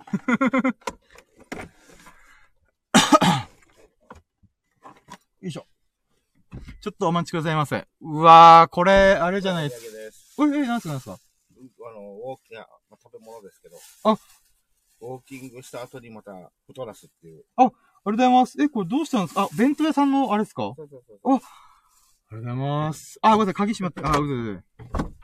ええー、めっちゃ。ラッキー指数200%の男です。いや、ほんと。いや、すごいっすね。え、ちょっと待って、え、待ってて、今ちょっと、今数えてたんで、あ、そうねち。ょっと、ちょっと一回それやった後に、うん秀樹さんのちょっと、いろんなエピソードをちょっともう一回聞き直すって感じでもいいですか？なんか、はい、中断させて。あ、いやいやいやえっと、待っててね。ちょっと考えてないと、あれ、俺今何個のラッキーやったんだっけってなったんで、えっ、と、13ラッキーが、えっ、と、秀樹さん、ん ?12 ラッキーが、ん秀樹さんが来てくれた。で、13ラッキーがコメントくれただったかな？うん、多分この、なんだっけ。久しぶりに、久しぶりの代行、30キロ代行。ああ、でそうかそうか。感じなかったかな？はいはいはい。で、14ラッキーが、リスナーさん聞いてくれてんじゃん、みたいな。あ、うんだったかな？あ違うな。あ多分ここら辺がちょっとぐちゃぐちゃになってるんですよねね。。ちょっと後半。後半がちょっとテレコになってるんですけど、うんまあでも、まずまあ、14ラッキー確定してるのが、秀樹さんがその、深掘りをしてくれた。っていうのと、えっ、と、だからこれが14ラッキー。で、15ラッキーがリスナーさんがいるじゃん、みたいな。聞いてくれてるみたいな。うんっていうのが、まず最低でも15個ある。順番がちょっと入れ替わっても15個ある。うんで、さらに今16個目来たんで、秀樹さんが来るっていうまさかの。すごーと思ってお。邪魔します。ええー、こちらこそありがとうございます。いやー、あ、昨日に引き続き。ちょっとまだ開けましょうか。なんか、あ、そうだね、できたら。はいはい。これ、Bluetooth 繋がっちゃうんで、あれだと思うんですよ。はい、はい、はい。繋がる前に。あ、そう。だから、えーと、まず、え現時点で16ラッキうんーですね。だまあ、追加で来た来たんで、で、さらに17ラッキーとして、あの、おにぎりと、なんかチキンですかね。チキンがね、ちょっとね。あそんな差し入れもいただけるっていう、まさかの、セブンティーンラッキー。うせっかわくこのダイエットに向けたのに、ジョギング後にまたあの、太らせ食べ物がー もう今日の4キロのウォーキンいやグ俺のとジョギング。俺の仲間から外せねえよ。いつまでも仲間に、もういとかなきゃ。ちょっと待ってください。今、あいや、ありがとうございます。いや、もうセブンティーンラッキーですね。やば。もう、セブンティーンラッキー半端ねえですね。えーっと、そうなんですよ。今ちょっとマイクが僕の真正面にあるんで、せめて真ん中とか秀樹さんよりはいはいにしないと、なんか音があれかなと思って。うんで、あと僕も声が大きいんで。で、えーと、そうですね。まあじゃあ今現時点でセブンティーンラッキーですね。うんだからもうこの時点でもうラッキー指数半端ないですよ。もう200%いってますよ、私。だって昨日の時点で秀樹さんが来てくれた時点で、えーと、あまあ、チーヤンさんっていう人の時点で200%いって、秀樹さんとわーって喋って、うん。合計300。ってことは、うん秀樹さんが、特に連絡もし合ってないのに、来るっていうこと自体が、100%すごいことみたいな。ああ、ありがとうございます。えー、ってことは220%ぐらいですかね。幸せ幸 マジで何やってんですかね。いや、あのね、実はあのーパッてこうラジオ入った時に、はいはいあ聞いた時に、あの、あ、コメント、最初のコメント打った時に、はい。うあ、これ絶対秀樹さんだ、みたいな。ーん。あ家で聞いてるんだろうな、みたいな。っていう時には、実は職場の、ちょうど終わり、終わって、はいはいはい。その、なまあ、いつもの職場のところらへんね。はいはいはい。えー、で、その、弁当屋さんが開く、5時に開くんだよ。はいはいはいはい。今日はそれ、そこで 開い、開いた時にそば、100円そば食べようと思って、はいはいはいはい。それ待ってる間に、あ、そっか、もしかしたら、あの、深夜が、あの、ラジオしてるかもって開いて、やってたから、そはい待ち時間ずっと聞いてたんだよねい。や、ありがとうございます、ありがとうございます。んで、まあ、てっきりお家で多分聞いてるだろうと思い込んでるはずだから、はいはい。まあ、その、弁当屋さんも寄ったし、うーん。それで差し入れも買って、みたいはいな流れだったね、あれだ、そう、途中で僕、さちょっともう、一人で喋ると間が持たんからタバコ吸うかとか言って。うんうんうん、言ってたよね。そう、だから締めようかなまあ、でも最後の最後にもう一回今日の一日のラッキーを一個ずつ振り返って何個あったのかっていうのをうん。やろうとしたんで、もうその時間のおかげで秀樹さんがちょうど到着して、おおみたいな。まあ、なんだったらちょっとあの、あの、10ラッキーらへんぐらいでちょっと時間調整してたんだけどね。あ あ、そうなんだ。なるほど、なるほどです。もうまだまだ、こいつまだ終わらんな、みたいな。いやいや、まあちょうどあの、行く前に終わっちゃったらどうしようと思う。ああ、いやいや、ありがとうございます。います。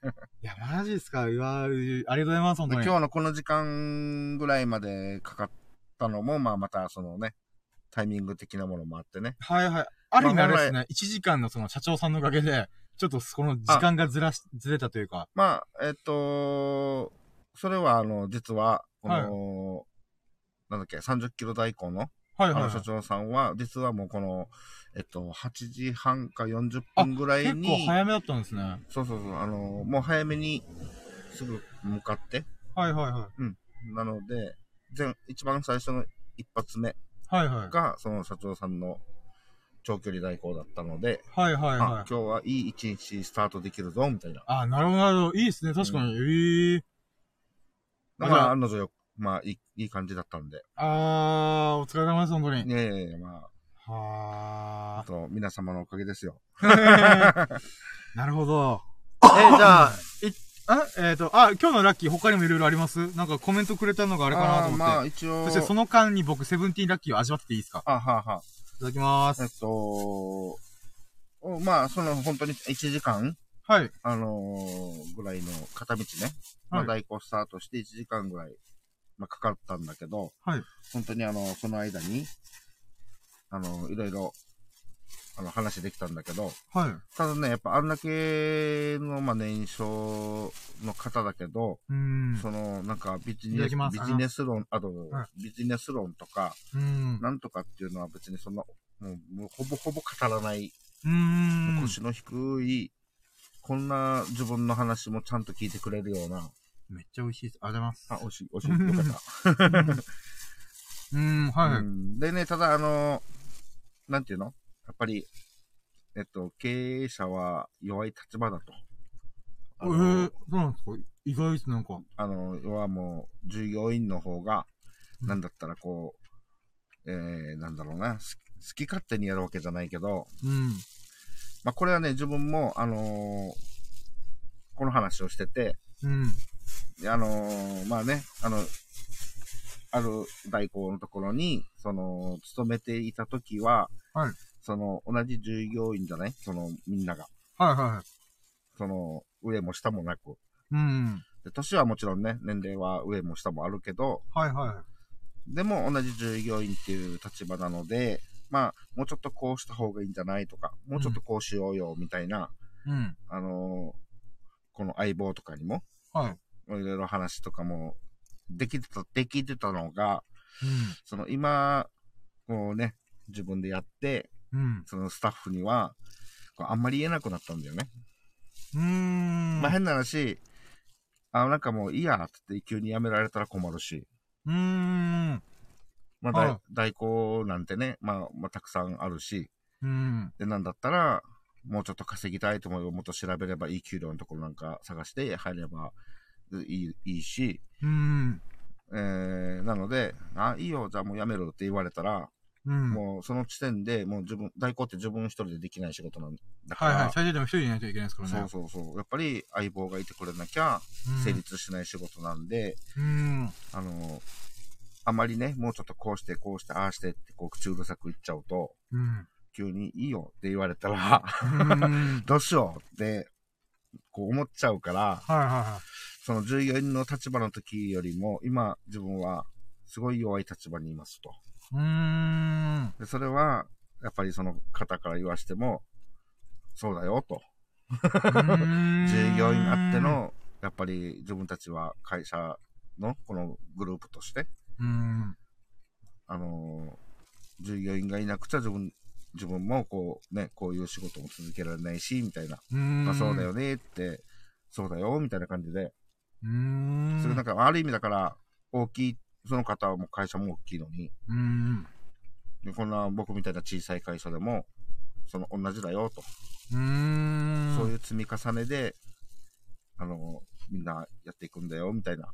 うーん。それがワンマンになってくると、従業員もついてこないから、うーん。うん、そのバランスってとっても難しいよね、みたいなことをね、うん。その、いつもだからもうこんな、もうもうそういう人でもそういう思いでいつもやってるっていうから、うーん。あそうなんだ、やっぱりそうだよなと思って、なるほど。でも閉めるとこは閉めないといけないんだよって言われるところはそそうだよねって言われて、あ言われてっていうかな、言われてそうだよねと思って。うーん。なかなかね、こうちょっと、はっきり、はっきり言った方がいいであろうけども、なかなかこう、言いづらかったり、確かに。うんまあ、自分さえ我慢すれば、まあいいか、みたいな、うーん。あのーそういう感じでやっておれるんだよね、一応ね。うーん。まあでも実際は、その、細かいことであって、まあ大まかには別に出勤してくれてるし。その別にね、あのー助けてもらっていることは事実だから。うーん。まあまあでも。我慢の連続だよ、みたいな感じで言って、まあ同じ、なんていうのかな、大きい小さいもあるのに、その自分の話も聞いて共感して、共感っていうかその、あのーちゃんとね、話も聞いてくれたから、ん。ああ、よかった。ちょっとこう、ホッとするっていうか、うーん。まあ逆にね、いや、こんなんじゃ甘いんだよっていう話になってしまったら、うん。まあ、どうしようっていうかさ、その、まあ前にもね、あの、深夜にも言ったけど、自分はこう、えー、従業員と社長だったら自分は社長的には、経営者的には、その、向いてない人。うーん。だと思うはい、ってね。うん。だからそういうところをこうバシッと抑えるところをこうバシッと言ったり、こうね、んやるのがやっぱり本来の、あの、いいあれなんだろうなって思うんだよね。はいはいはいはい。でもね、あの、こう心が弱い、そこは心が弱いのかな？まあ、慣れはあるんでしょうね。社長業をずっと板についてる人だったら。うん。あと、その今、スタッフが、はい。全く自分が、あの、従業員の時と、はいそ。の新しく始めた時に、うんそのスタッフが全くその前の従業員の時と関わっていない新たなスタッフだったら、うんちょちょっと威張れるかなと思うんだけど、はいはいはい。もともと同じ同僚で、ああ、ついてきてくれたんですね。そう、同僚で自分が。あの、立ち上げた時に一緒はいはいにやってくれたから、急にお前社長だからって、威張り散らしてって、調子乗ってんじゃねえよって言われたらどうしようみたいな。そうそうはいはい。そういうのもあるから、あったから、うん。そのね、うん、それでまあ、その二人に、二人っていうかその方には、はい。あまりこう言えないっていうかね。なるほどなるほど。てか、あのさ、ごごちそうさまでした。あ、いやいや ちょっとそのタイミングをいつ言おうと思って。こんラッキー話とはちょっと、あの、愚痴っぽくなっちゃったけど。あ、いやいやいや でもまあ、あの、そそうういう話も聞いてくれたってことね。そうそう、聞いてくれてうん、すごいなんか、あの、スッキリっていうか、あの、あ、ま、まあ、別にこれでも間違いじゃないんだなっていう感じ。はいはいはいはい。なるほど。何よりも、その、どうであれ、あの、自分に。あの、ついてきてくれてはいるから、そこはま、た、その、大事にしないとねっていうところを、まあそうだよな、ああだこうだ、こう、なんていうの？そういうの、あ、あ、あの、やっぱりもうさっき、ラッキーと、そのアンラッキーのこのネガティブ、はいポジティブの話になっちゃうと、はい。えそういうの目につくじゃん？うーん。はいはい。だけど、彼らのいいところをじゃあ、うーん。あの、か考えたり、こう、はいはいあ開けてごらんってなれば、やっぱいいところがいっぱいあるわけだから、そこを見失いがちなんだろうなと思って。ああ、でもそれ確かにすごいいい話です、今。うんいや、何がいいって、あの、ポジティブとネガティブっていうか、いい、人のいいところ悪いところ。うん。物事のいいところ悪いところ。うんっ。ていうのって、このラッキーとアンラッキーの、うん。えー分類分けうん。の力を鍛える人、鍛えることができたら、うん。多分それにも通じる気がしますね。うん。あ、これいい話、ブログで書きます。そう、なんか今、ラッキーと、その、一日のね、あのーうんアンラッキーとラッキーに関して、今、自分もね、この深夜のラジオの影響で、まあはいちょっと考えながらってやってるけど、はい。これとやっぱ似てるじゃないかなと思って、人の悪いところ、いいところ。悪いところはすごい目について、この野郎って思うけど、はいはいじゃあ、は い振り返って彼らのいいことっていうのは、じゃあ何なんだろうーん。う。意外とそこは忘れちゃう？悪いとこばっかり目につけて。はい。アンラッキーにばっかり目がいっちゃうみたいな。そうそうそうそうだから、あ、それってラッキーとアンラッキーにつながる、全く同じ感覚のつながるなって。で自分は自分のことでプラス思考に考えようって言ってるのに、対人に対しては、そんなマイナスばっかり見て、ああだこうだっていうのは、んあ、おかしいなって。これもだから深夜のこのラジオを通して、少し成長したのかな、これで。まだ7回ですかね。いや、まあ本当にそのことに対してこう考えるようになったじゃない。うん でも確かに今の秀樹さんの話ってすげえ、あ、そうか、ラッキーでそこにも繋がってんだと。うん。えー、つまり、アンラッキーだ、ラッキーを自分の中でこの主観として、うん。やっぱ、アンラッキーだなと思ったらアンラッキー目に行っちゃうし、うんあ、ロッキーロッキーと思ったらラッキーに行っちゃうし、うんっって考えたときに、それは、人のいいところと悪いところにも、あの、その分類分けみたいな。っていう力がリンクしてるみたいな、繋がってるみたいな。で、ふと、あ、同じかもしれないと思って。そうなんですよ。で、これ多分、また、多分レベル2みたいな感じだと思うんですよ。つまり、えっ、と、その分類分け1.0が自分のうん我がことの、えっ、と、なんだろう、いいこと悪いこと、うんうんまあラッキー、アンラッキーみたいな、っうん。ていうのを、まずそこで鍛えないと、うん訓練というか、心の強さを手に入れないと多分、その人のいいところ、悪いところのうん。部分、多分その振り分け力の2.0みたいな。うん。レレベル2みたいな。もしくはもっと上かもしれないですけど、まあでも少なくとも、まず自分のことで、そういうのをまず鍛えた上で、人に接しないと、うん。その土台がない状態でうん。やってると、さらにその上のランクの人の評価って言ったら変ですけど、うん。人を見る目、目、目線、目、目っていうのが、土台がぐらぐらした状態だと、うんやっぱ。り、こう、ダメなところばっかり目がいっちゃうみたいな。そうだね。それだとほら、よく前にも言ったような、言ってることとやってることが違うみたいなう、んその、自分に置き換えて自分はちゃんとやってるのかって。自分でやってることだったら、堂々と言えるけど、みたいなね。んなんか、そういうなんかものに、なんかこう、このラッラッキー論から、はいはいはいはい。あの、繋がってるなと思って。確かに確かに。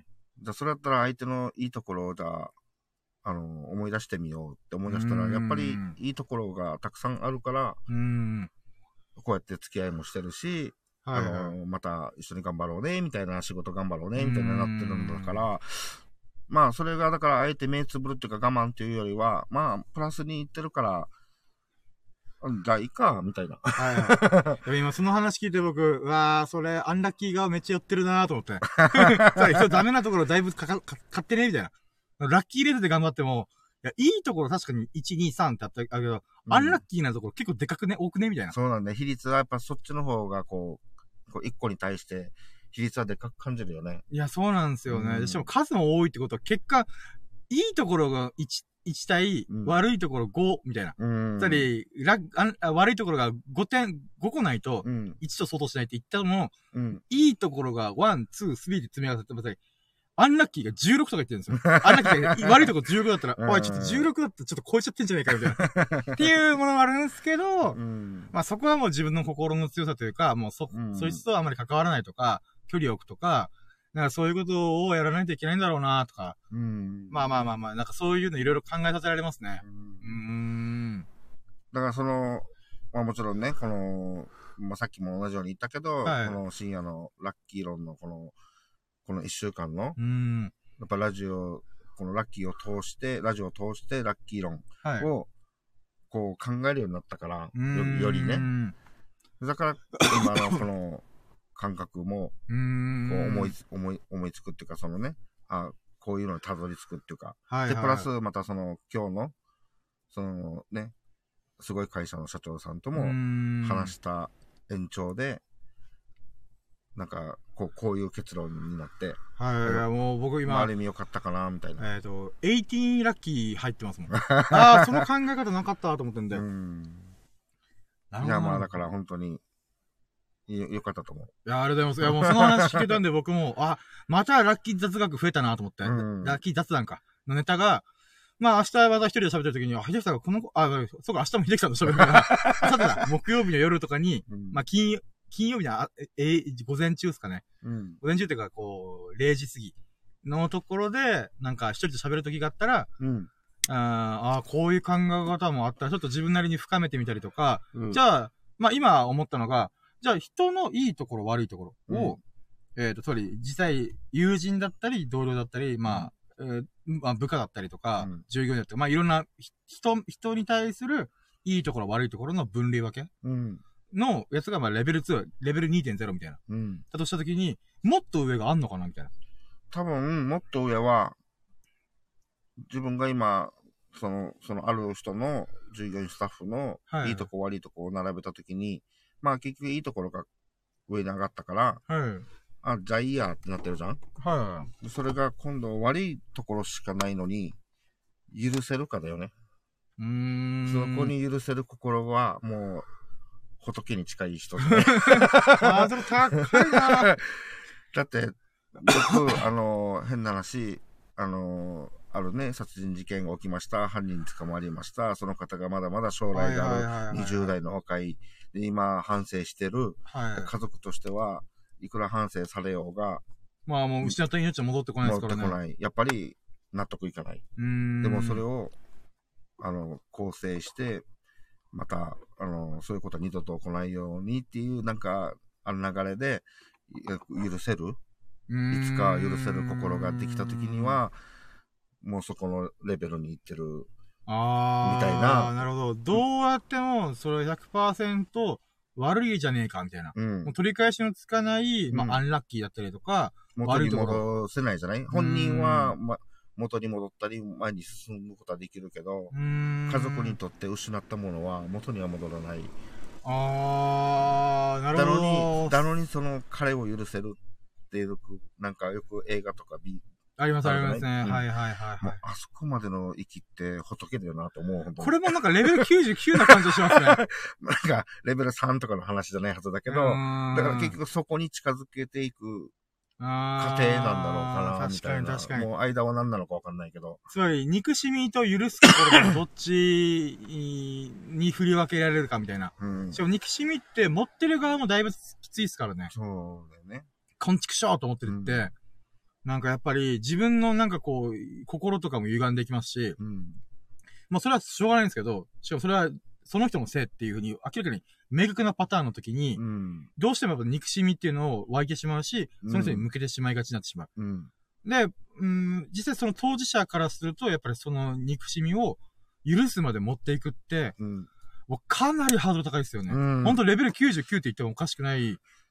もしそこがゴールと言えるなら、うーん。まあ、そういうことは起きないけど、自分の周りにね。まあ幸いにもうけども、ねそうんまあ、そこがゴールであるなら、もうじゃあ、そこに近づけていけば、いろんな人がもう、なんて、いろんな人を許せるようになるみたいな。うーん。まあだからこれは今、本当にふって思ったことだけど、まあ、ちょっとちょっと共通して言えば、まあ、代行なので、はいはいまあ、酔っ払い相手でしょ？はい。で、それに対して、その、本当に、あの、ムカムカ、もうイライラするような運転手も、まあ、他の代行さんにはいる。るかもしれない。はいはい、でもそこで俺はもう別にその、まあまあまあまあって流せる心で。であれば、そこに近づけるかな、みたいな。うーん、なるほど。まさかのレベル3じゃなくてレベル99の。いや、まあ、あの行、き着いたらそこだよな、みたいな。だとしたら、こういう酔っ払いのたわごとなんて、許せる心持ってないと、この仕事できないよな、うみたいな。そうですね、そうですね。許せるっていうかいなま、まあ、うまく流すとも、うん流すっていうのもあるかもしれないけど、やなるほど。でも、切れ、切れた件もあるよ。あーもちろん、もちろん、やっぱ人間だからうんそれやっぱもう、だからまあ、そうそういう感じなのかな、そういう意味では。うん、確かに、レベル99は憎しみをどうするみたいな。うん。憎しみと許す心のどっちに振り分けるみたいな。だからもう許せるうーん。ってことはもう、なんか友達とかがなんか、ね、うんなんか俺に対して嫌なことしても、まあ、すぐは無理かもしれないけど、まあ、ゆっくりゆっくり時間をかけて、うん心が鍛えられていく中で、まあ、また時間もあるんで、うん。時間によ、の長さに、あなんか時間の波によって、こう、うんなんていうんですかね。まあ、あの時あんなとこだったけど、まあ、いっか、みたいな。うん。数年後にはそう思えてるかもしれませんしね。うん。そうですね。そこに来た時にはもうすでにもう心はこう鍛え上げられてるはずだしうん、それがまあもちろん短ければ短いほどいいのかななんて思うけどね。うん。成人ですね。キリス、イエス・キリストじゃないですか。ですよ。でも、まさに深夜がそういったこう、なんて今までね、そのいろんな学び的の中うんにそうなんですよ。宗教的なところでも必ずそこは入ってくるんですよね。あるあるよね。なんか関わってるよね、やっぱりね。やっぱ繋がってるんだと思うんですよね。うん。ああ、ラッキー奥深すぎるな だからまずは身近なね、自分のそのものからやっていかないとね。うん。そうですね。確かに。うんだからじゃあさっきの話も、レベル2、じゃあレベル3、まあもしくはレベル3って確定したんやけど、なんか今思ったのが、うんまさか僕は、すごい深いところまで秀樹さんが行くとは思ってなかったんで、まさか憎しみまで行くんだ、みたいな。え？みたいな。そっちの方がわかり、振り切ってわかりやすいかわかりやすい。なんか僕の中であれだったんですよ。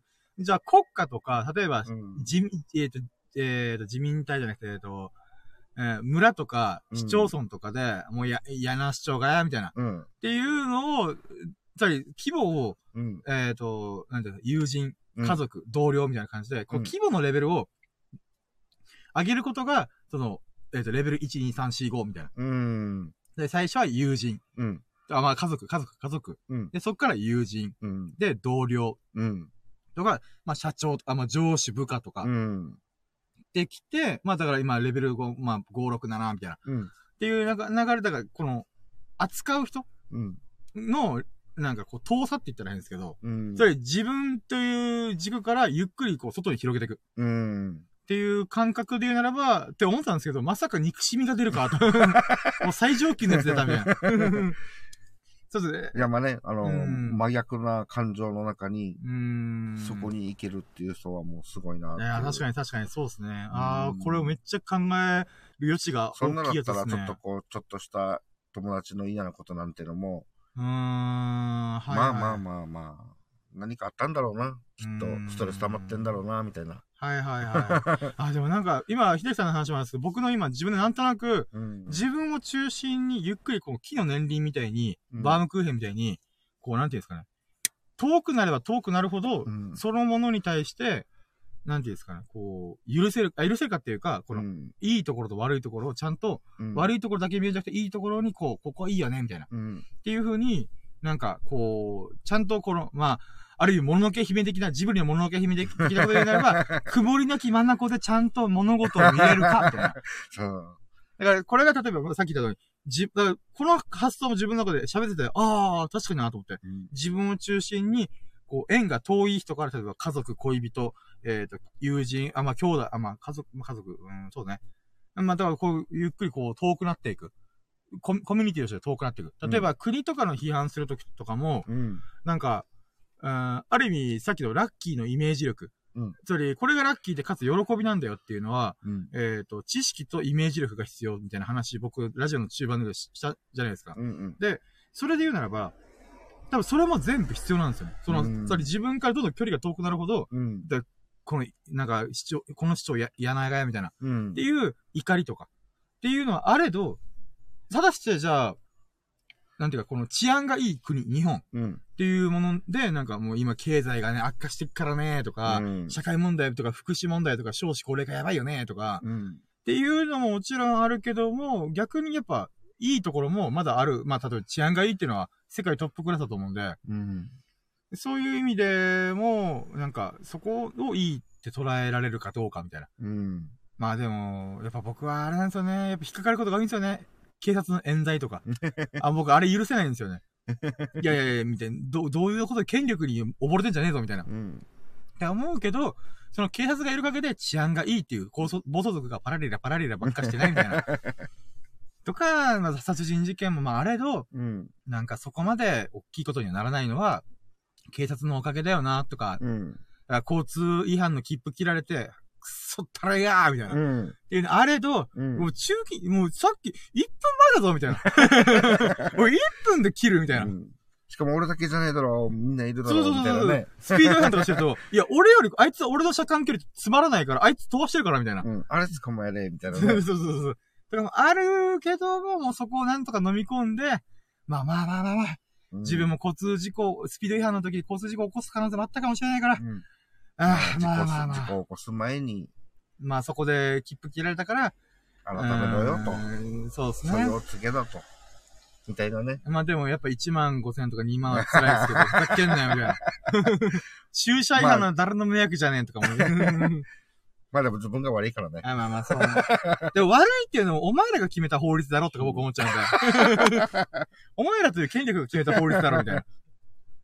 とかいう。だから別に人の迷惑に明らかになる場所に駐駐車違反するのはさすがにあかんなと思うけど、うん。誰にも目がけてないと今この瞬間みたいな。だあえてそう、ここをお前なんか切りに来るかって思うよネズミ捕りとかもするのも、いや、違うと。ネズミ捕りするんじゃなくて、お前らがパトロール赤いランプ回しながら回ってりゃ、あ、でも警戒いるじゃん、みたいな。っうんうん。ていうので、そこで一回立たされると。みんな制限速度守るもんね。そうそうそうそう。だけどネズミ捕りしてる時にバーンって目の前で事故したらどうすんのみたいな。うん。ネズミ捕りをするんではなくて、待ち伏せとか卑怯な真似するんじゃなくて、ちゃんと赤ランプ灯して、なんか、今、こう、いるから気をつけろよ、みたいな。うん。あのちゃんと運転立たせよ、みたいな。で、やった方が抑止力になるだろうと。そうだよね。防止力になるだろうと。注意を促促していけばいいんだよね。そうなんですよ。だから、そういうことを考えちゃう僕ってまだ、やっぱ心弱いんですよね。やっぱ嫌なところが目についちゃう。いや、絶対考えたら違うだろ、それみたいな。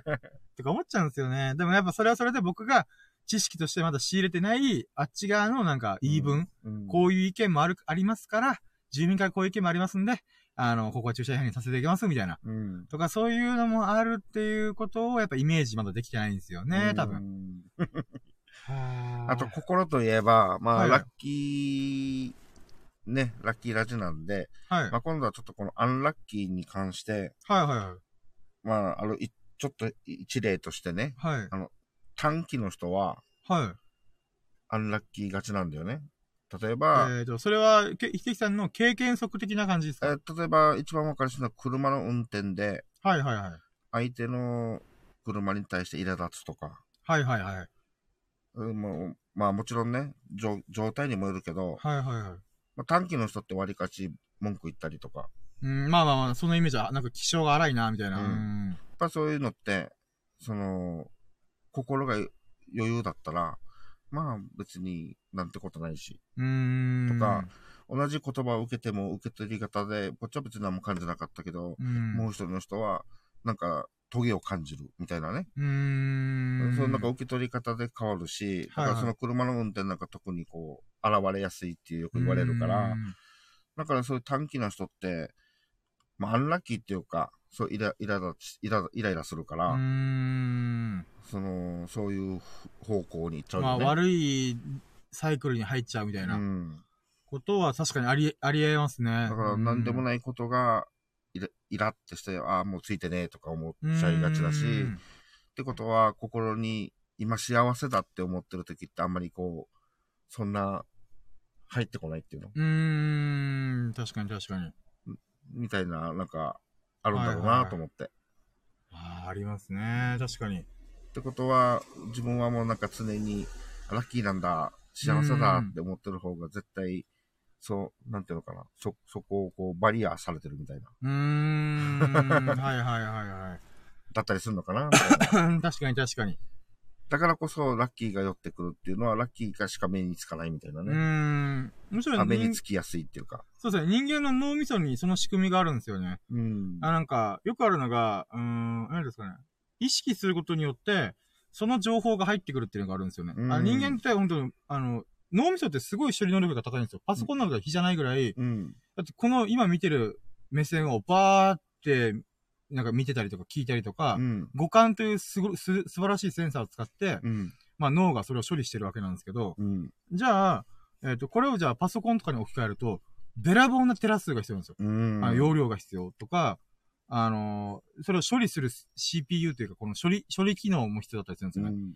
じゃあなんで人間の脳がその爆発しないで済むかっていうと、あの、自然と、ここが重要だよねっていうのを意識によって切り替えてるらしいんですよ。うん。だから例えば喉が渇いてる。だから水のところ、水をすごい探しちゃうみたいな。うん。だけど、なんか、他にもいろいろ見えてるんですよ。美味いしいドーナツとか、うんおにぎりとか、そういうのは見えてるけども、やっぱ喉が渇いてるっていう意識に入ってると、やっぱ水を探したくうんなるみたいな。っていうので脳の処理を、この狭めてることによって、あの、処理が落ちないというか、うんあの負担がでかくないみたいな。うんでもこれを全部にやってたらや、やばいんですよね。だから、何が言いたいかっていうと、さっきのこの、いいとこ、あラッキーを見見てる人っていうのは、うん。ラッキーな物事に転換する力もあるんですけど、まず頭の意識の中にアンラッキーを除外してるんですよね。うん。つまり、スポットライトっていうのがラッキーなんですよね。うん実際そういう機能がに人間の脳みそにはあるんで、やっぱりそういう意味でも、やっぱ、なんていうか、いいところに目を活かせるっていう訓練、うん意識の力っていう、こまあ、心の強さみたいなのは、うんすげえ大事だよなーって思いますね。うーん。なんか今、ちょっとあれなんですよ。この話する前に、秀樹さんの話から、あれこれ面白いなと思ってなかったんですよ。なんだっけな。スポットライト、あ、まあ、で、また、まただよ。また、また話したい内容を、あの、今喋りたいことを喋っちゃった瞬間に忘れるっていう。なんだっけなそう。アンラッキーのことに、なんか、秀樹さんがスポットライト当ててみたいな考えたことを今言って喋って、うん。その流れから僕も僕で、ああ、この、こういうのもあるなーみたいな、思ったんですけど、それをスコーンって忘れられました。なんだったんだろうねなんだっけななんだっけないや、こういう思いつきをちゃんと残さないといけないんですよね、本当は。なんだっけなまあで。も、音声として残って、もしかしたら思い出すかもしれないし。思い出すかな。い今喋れるかはわからないけど。あっちからそうだみたいなね。そうな、なんだっけな。ラッキーがそうなんなんかあったんだよな、今。ふわっとなんかき、あ泡のように生まれて、泡泡のようにパパーンって消えました。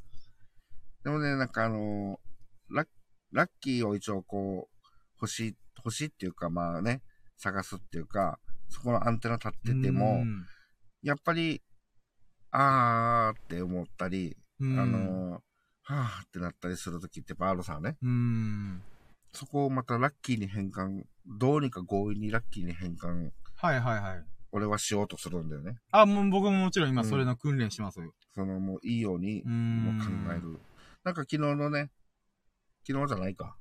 一昨日か。あ、はいはい。ちょっと帰り際にね、あのー横からちょっともう、のトラックが、こっちもか、もう見、見もしないでわーって出てきて。あー、危なかったですね。はい。九死に一緒ラッキーでしたね。うんまあ、ああいうのとかも、はい。まあね、危なかったけど、まあまあまあ、相手にこの野郎って思うよりは、うんまあ、何事もなくよかったよねって考えてる方がうーん。いいし、みたいなね。あ、今思い出しましたよ、2個。おあの、一つが、えっ、と、ラッキーを呼び寄せるっていうのが、えっ、と、つまり、なんていうんですかね。あ、待って、今2個目が消えようとしてる、待って。えっ、とね、1個目は、あの、自分がラッキーだって思ってるやつって、あ、あー、わかった。えっとね、わかりました。えっと、うんラッキーを呼び寄せるっていうのは、じゃあ誰が呼び寄せ、な誰がその運を運んでるかっていうと、多分人なんですよね。うん。人がラッキーを運んでくれるんですよ。うん。それ自分の元に。うん。っていう考え方があるなと思って、うん。僕、えっ、と、あの、まあ、今回たまたま昨日は、えっ、と、秀樹さんも来ましたし、あの、ちーやんさんが来ましたし、今日もまた秀樹さん来てくれて。うんっていうことで、で、明日もまた秀樹さんがやるんで、4日連続秀樹さんとラジオできてる。明日も確定ラ確定ラジオみたいな感じで。うん。だけど、日曜日から月曜日かけての時に、昨日のかけての時に思ったのが、うんうわ、これ、俺月火水木金で一人でラジオできっかなみたいな。うん。でもラ、ラッキー雑学雑談ないぞと思って。うん。それもう、喋るだけ喋ったんで、もうあんま思いつかんなーと思ったんで、うん。ということは今日のラッキー振り返って、それで終わりになっちゃうな、みたいな。うん。でもなんかせっかく聞いてくれる人のために何かしらこう、あ、こういう考えたことあるか、みたいな。うん。何かプレゼントしたいと思って。っうん。て思った矢先に結局、みみんなが僕を助けてくれたんで、別にその心配なかったんですけど、うん。でもその時に思ったのが、あれなんか俺、すっからかんじゃんと思った時に、うんあれ今までどうやって僕はこのブログのネタとか、うん。ラジオの喋りたいものとかをふわって思い浮かんだんだろう、思い浮かんでたんだろうと思った時に、それは人が運んでくれたんですよ。うん。秀樹さんだったり、そのチーヤンさんだったり、うん。えっ、と、YouTube の動画で YouTuber の人とかがこういうのあるよ、みたいな。うん。うん。っていうので、僕の外から持ってきてくれてるんですよね。うん。で、その出来事に対して、ああ、これ見れるだったらいいラッキーじゃん、みたいな。っうん。ていうものがあるなと思って。そうね。昨日のね、その、チーヤさんに関しても、この、ああ、小学校の頃の思い出したとかね。いやあれはすげえラッキーでしたが言ってたしね。それもまさにチーヤンさんとの、この、会話っていうかね。そう、向こうが運んでくれてきてくれたんですよね。それがなければ、あのな、過去、ああいう過去のね、うーん。ああああいう時にこれ読んでたなとかね、はいはいはいはすごいな懐かしいみたいなね。い。うーん。いや、ほんとそうなんですよ。うん、それはもうここの引き出しの中に隅っこにあったやつを引っ張り出してるからね。ん。だからそれはやっぱ人がも、もたらしてくれてるみたいな。うん。そうなんですよ。だから自分一人だけで、僕は、まあ人によってはそれができる人もいると思うんですけど、僕はやっぱ、人がいないと、まあラジオもこう爆発力がないですし、うん。あのーこの何かしら喋ろうとか、ね、何かのネタっうんていうんですかね。なんかこれ調べてみようとかいうきっかけ、気づきというか、っうん。ていうのはやっぱ人が全てもたらしてくれてるんですよね。うん。うーん、だからそこもあるよなと。で、じゃあラッキーとかアンラッキーとか、まあ、とりあえず出来事を人が持ってくると。うん。で、まあそれを捉えるのが自分の力でラッキーなのか、アンラッキーなのか。うんっていうのは、おいうの、人の縁が運を運んでくる。っていうのもあれば、あのーあれ待って、また2個目、今、消えては現れて、消えては現れてしてるな。えっと、あ、だからまあ、でじゃあさっきの話の続きで言うならば、だからこそ、機嫌がいいやつにはラッキーがよ寄ってくるんですよ。うん。それは人が寄りやすいから。うんうんうん不機嫌なやつの周りに誰もいたくないんで、っそうよね。てやったら、それはアンラッキーがアンラッキーを呼びぼ、呼び寄せられるんですよね。うん。で、ラッキーというか、あの、無縁？うん。縁がない状態になっちゃうんで、うん。縁がないってことは、アンラッキーにもラッキーもならないみたいな。うん。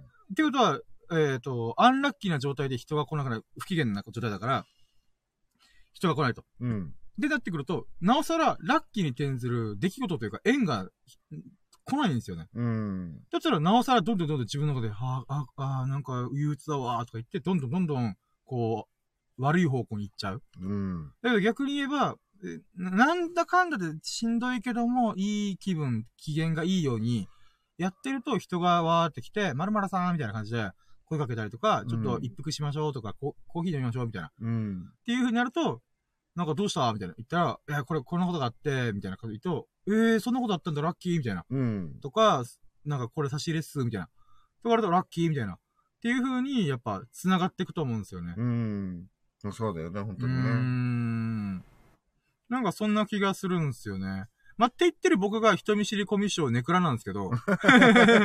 まあ、これもね、あの、じ人生経験経てゆっくりゆっくりうん。改善されてるな。今でもラジオとか撮れてますからうね。ん。でも根本的にはそのマインドはずっと残ってるんで、でも深夜がこう、ネクラとかって、だったっけ？そう今言ったみたいな。あ、いや、ほんと人見知りコミュ障ネクラです、本当に。ううん、あんまりそういうイメージが。まあ、人見知りは、まあ、まあ、わからんでもないけど。ネクラとかは、なんかそんな感じはしないけどね、今、今の、まあ、知り合ってからのね、ああ、まあまあまあ。あの、深夜を見てたら、うんそんな風には思わなかったけどね。あ、まあでも25歳に僕開眼したんで、チーンってこう、ミルバーナ起こしたんで、目覚めた俺悟ったあ、みたいな。そっか。そっから変わったか。そう、だから25歳以前の僕を知ってる人はみんな多分、なんか変わったな、みたいな。っうーん。ていうのは思うんじゃないかなと思います。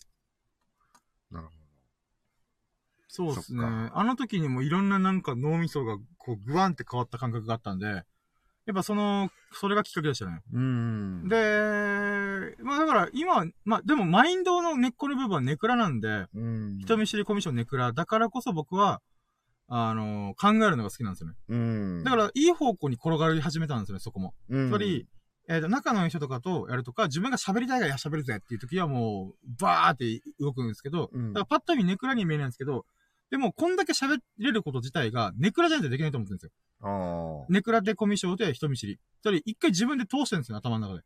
あ、これってどういうことだろうみたいな。っていうことを考えてるんですよ。でも、その考える素養っていうのは多分、一回ネクラ挟まないと多分、たどり着かなかったなと思うんですよね。うん。だから、た、なんか、そのおかげで僕はこう、なんか話が途切れないって言ったら変ですけど、うんうん話が上手いか下手とか、面白い面白いから一旦置いといて、うん。話がずっと喋れるとか、ブログを書き続けられるっていうのは、うん。多分そこから来てるなと思うんですよね。うんまあ、それも悪くないなと思ってるんで、うん。別になんか、なんか、うん、気にはしてないんですけど、でも根本やっぱ人見知りコミュ障ネクラだよな、みたいな、うっん。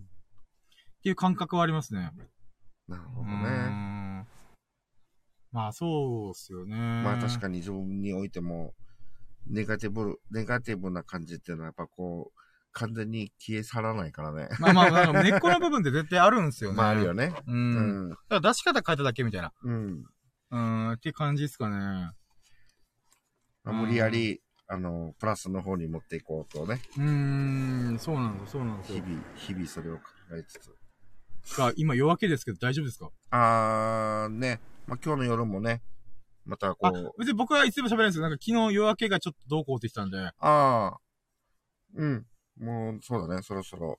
あ、どうしますあ、じゃあ、あ言はわん、言わんければよかったと思いました、今 言わんければ夜明けまでいけるのかな。半ぐらいにしようかなと、ちょっとしかないんだけど。てか、いつの間にかゼロになってますね。あまあ自分も消しちゃったし、あ、他に二人いたんだっけ？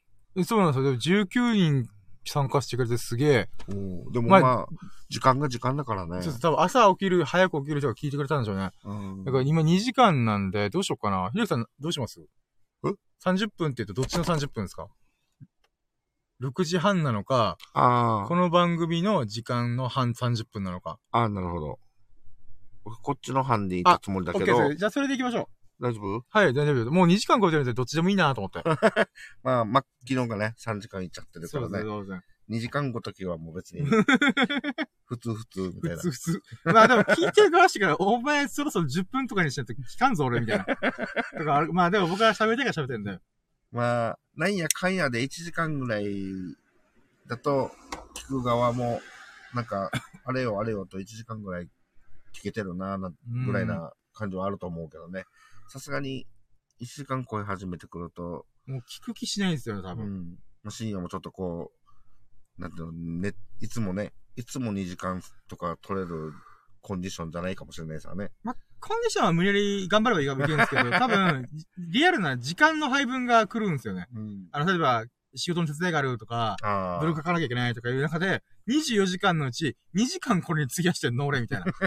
っていうあれはありますね。うんあれ26時間だったっけ ?1 日みたいな。ってかあるんで、まあまあ、じゃああと、そうです、10分、6時半にうん切りましょうかねだから。今日もね、ちょっと、どうしようか考えたんだよ、本当は。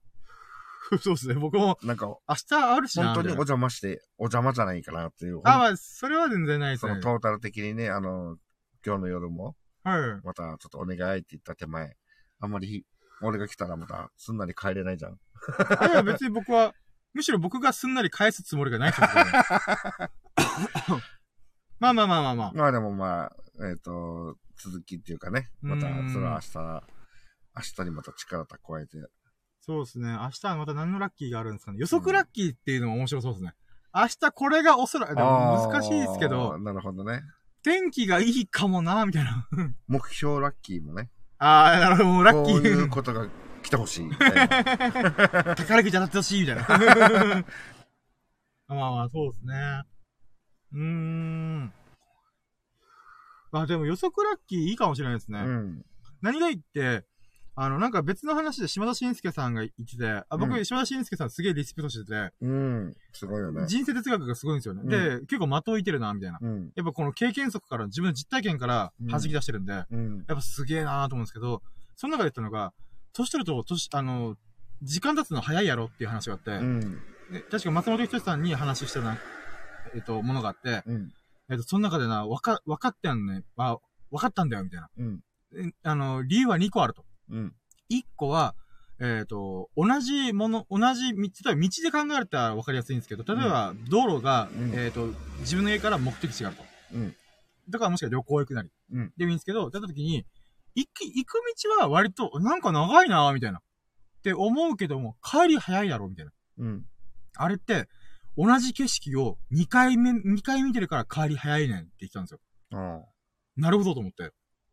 つまり、行く道で、ある程度の、なんていうんですかね、えっ、と、場所とか景色のざっくりした感覚をもう分かってるんですよね。うん。逆に行くときは知らないから、なんか長く感じるんですよ、時間を。うん。で、戻ってくる、その同じ道で戻ってくる場合は、えっ、と、そのけ、なんとなくざっくり把握した景色をもう一回見てるから、うん。えっ、と、時間が経つのが早い。うん。つまりこれは、今道を例えてやったんですけど、人生でもそうなんだと。うん。つまり、同じようなルーティーンをしてると、えっ、と、時間を経つのがめちゃくちゃ早いみたいな。うん。だから毎日違う何かをしてる人は、うん。あのー、何ですかね、えっ、と、時間経つのが遅く感じるんだと。うん。もちろん、何ですかね、えっ、と、ルーティーンした方がいい、つまり時間を短縮した方がいいこともあるんで、例えば、あのー歯磨きするとか、うんそんなこといちいち覚えたらめんどくさいんで、うん。ただ、一日のどっかで、えっ、と、自分のやったことない新しいことに挑戦することによって、一日の時間の体感時間が長くなるうん。っていうことを言ってたんですよ。うん。なるほどと思って。うん。で、もう2個目が、あのー、1個目がその道の話で、2個目の話が、あの、待つことが大事なんですよ。うん。待つことっていうのは、子供の頃ワクワクしながら、例えば明日遠足だー寝れないなーみたいな。うんそ。れ自分が、例えば今でもテーマパーク USJ 明日行くよって言ったら、あ、USJ? みたいな。行くみたいな。まあ、USJ あんま好きじゃないんですけど、好きじゃないっていうか知らない、あ知らないっていうか、あんまりあれなんで、ちょっとなんとも言えないんですけど、うん。まあ、ディズニーランドとか、うん。うん。あーもし僕がディズニーランド大好きとか、ディズニー作品好きだとしたならば、それは、やっぱワクワクするんですよね。うん。やっべ、明日友達と釣り行ける、沖釣りだってしかもやったぜみたいな。明日うんスキューバダイビングやったぜみたいな。っうん。ていう風に、待つことによって、えっ、と、時間を長く感じる。うん。である意味、悪いことでも待つと長くなる。うんだって明日プレゼンだ、うわー緊張するな、明日面接だ、緊張するな、みたいな。つまり明日、明日何かがある。それが、き感情がプラスでもマイナスでも、自分の感情が大きく動くものを待つっていうのは、うん。すごい時間の流れが体感時間がゆっくりなるみたいな。うんっ。ていうことを言ってたんですよ。うん。ああ、でもこれすげえわかると思って。って考えたときに、話戻って、予測ラッキーっうん。ていうのは、明日これがあるから必ずラッキーっていうか喜びがあるみたいな。うん。明日ステーキ食いに行くぜみたいな。ああ、はいはい。友達となんかどっかで遊びに行くぜみたいな確。定ラッキーそうそうそうそう、確定ラッキーでも予想ラッキーでもいいですよ。とりあえず未来のこラッキーを待つことによって、一日をすごい長く感じるみたいな。うん。ああ、待ち遠しい眠れないみたいな。うん。でやることによって、すごい日々のメリハリがつくみたいな。っうん。ていうことがあるかなと思ったらコメント来てるっていう。え？うなじさんから、ああ、うなじさんだえ、待って聞いてるの本当だ。おはようございます。おはようございます。グッドモーニング、良き朝ですね、おお私。久しぶりじゃないですか？うわー、うなじさんまさかのラッキーは、待って、ナインティーラッキーじゃん、これ。やば。やっば。もう250%いったかもしれない。200、いや、300、昨日に匹敵しますあ、俺、よ。俺、俺。あー、なるほど。い やあ、だから、はい、待って、き、あー、すげえ。ええやば、今日の僕ラッキー指数、もう、やばい300%突破じゃないですか。やば。あ、だから、もともと秀樹さんが来てくれたら、やったら220ぐらいだと思ったんですけど、うなぎさんが来るってまさかの、なんか、うん、ホームラン級のパーンっていうラッキーが来たんで、やったぜみたいな。いやーお久しぶり。300%超えるべみたいな。お久しぶりです。いや、お久しぶりです、本当に。あの、まさか、多分、朝、今起きたばっかだと思うんですけど、私たち、あの、これから寝る人なんですよね。うわー、お元気でしたか？あ、じゃあ、もしうなぎさんが時間、もし朝の時間があるのであれば、あの、僕ですね、ラキラジっていう、今日のささやかなラッキーを語るラジオっていうのをやってて、これがね、結構調子がいいんですよ。手応えが、謎の手応えがあるんですよね。あ、これなんか、僕も嬉しいし、嬉しいし、あの、友人の秀樹さんとか、H 君の話を聞くのも嬉しいし、みたいな。ラッキー感じるし、みたいな。で、リスナーさんからも結構反応がいいんですよね。うん。なので、うなぎさんの最近のラッキーとかもし教えていただけたらなと思ってるんで、もしまあ、時間、朝忙しいと思うんで、時間があれば、まあ、いつでもね。そうそうそうそう。あの、コメントいただけると幸いです。あの、本当にもう、ちょっとした時間で聞くつもりが、あ、もう時間ないかもってなったのが、まあコメントとか、なんかレターとか、わかんな何かしらで、あの、いただけると、私、すごい、ラッキーで感じます。はい。やったーこれ、エスクに自慢しよう。やったぜ。ああ、そうだね。うーん。いやー。ええ いやー、あはーいっていうコメントですね。はーー。いいっすね。やべえ。でもほんと久しぶりだよね。いや、ほんと、だって、え、に、え、3週間ぶり？え、2週間？あ、もう僕、時間額がバカなってんだ、うん。あ、うんでも、すごい。あのー、やっぱラッキーラジやばいっすね。いや、それはラッキーラジというよりは、同じさんに関してはね、深夜の、ん深夜のジャンクファン、ファン、ファンと、まあまあまあ その時からね、うーん、そうですね。あのー2時間。聞いてくれた方なので、いや、ありがたいですね。いやー、ラッキー最後に来たすげえ。引き寄せ、引き寄せだね、これ。いや、ほんんとそうっすね。だって、うんこれ、秀樹さんが来なければ僕、1時間目ぐらいでもう終わってるんで。ああ、まあまあまあまあ。で、秀樹さんが来てくれたんで、やったーじゃあもうちょい喋ろうと思って、なんか、まさかのうなじさんが起きてる時間まで、起き始める時間までやってることはならなかったんで、だからラッキーが連鎖しまくったんですよ。うん。やば。で、そのラッキーをまた俺はおそそ、おそそ分け？あれ？もらってる？便乗っす。ラッキーの便乗っす。便乗。ラッキーは便乗できるがコンセプトなんで。いやー、すごいな、ラッキー。いあの、あれだね。熟睡して寝れるね。や、もう逆にもう、熟睡できないんじゃないですかね、僕。もうアドレナリンドバドバ出てるんで、やべえやべえっつって。明日、明日頼むよ。ちゃんとな寝る、寝る時間はちゃんと寝てね。ーやったぜ。やばー。これも土日が逆に楽しい。さっきの話で言うならば、あの、これ S 君と H 君に会った時に、うん。うなじさん来てくれたぜ、イエーイみたいな感じの自慢ができるっていうラッキーが残ってます。残ってるというか、待ちの、待ち遠しいです。ね。いやー、こいつはやばいなうん。これあのー、あれ、え、うなじさんって関東の方だったっけ？ー。あ、やったと思います。はい。えー、よ、要はこう開けてるのかな？向こうだと。どう？こっちはうっすらねでも多分、空が白を見始めてる時間帯ではあるんじゃないですかねこっ。ちより向こうは朝早かったっけ？あ、いやいや、遅いと思います。まだ暗いとは思うんですけどあ、また、こっちの方が早いのか。あれ？あ、もうこっちの地域バレてるもんね。まあ、まあ、べまあ、そこは別にいいんですけど。あ、まだ開けてないですって。あ、でやっぱこっちが早いんだ。あうーんー。。なるほど、もうこっち普こちらね通にガンガン朝日が出始めてますからね。まあ、雲がちょっとあるんですけど、普通にそうだね。朝の散歩してるおじちゃんおばちゃんいっぱいいますからね。天気としてはちょっと雲が、ちょうどねう、んかかってるから、こう、日、日の、本当はもう日の出の時間か。こっちはねうーん、そうなんですよね。いや、でも、いやー、ラッキーが連鎖して19連鎖。すごい。いいね。やばいなー。いえ、や10 19ラッキーもあるじゃない？あの、何？一日で一番多い？確かに。そうっすね。更新。ラッキース、ワンラッキー、ツーラッキーってカウントしてたら、最多ラッキー賞っすね、今日。はあ、すげえ。いやー、すごいっすね、ほんと。やっぱラッキーはラッキーを引き寄せるんですよね、不思議なもんで。すごいなー。はあ、もうなんか放心状態ですよ、本当になんか、ああ、うなじさんが来てくれたんだマジでみたいな。いやー、う嬉しいなー 嬉しすぎて脳みそがもうまったりし始めてます、今。オキシトシンなのかセロトニンなのか、とりあえず幸せを感じるホルモンが今、ドバドバドバドバ脳みそを刺激してますよ。えっと、深夜の中でラッキーは、はい。えっと、寝て起きてからの、なのかな？それとも、時間で決めてんの？あ、起きてからです。やっぱり一度寝て、そうそうそう。起きた時間がお昼なら、お昼から、起きた時間からの、もう寝るまで、意識を失うまで。まあ一応一日の始まりっていうことそうですねそうですねね。うんうんうん。じゃあ今日は昨日のラッキーに入るんだね。今日は昨日のっておかしいけど、あ、今のえっ、ー、と、今のラッキーはもう、本当に一日の最後のそうそうそうそう。ラッキーってことなのね。そうなんです、そうなんです。だからなので、えっと、ん？今日12月何日、明けて何日ですか？開けたら 8?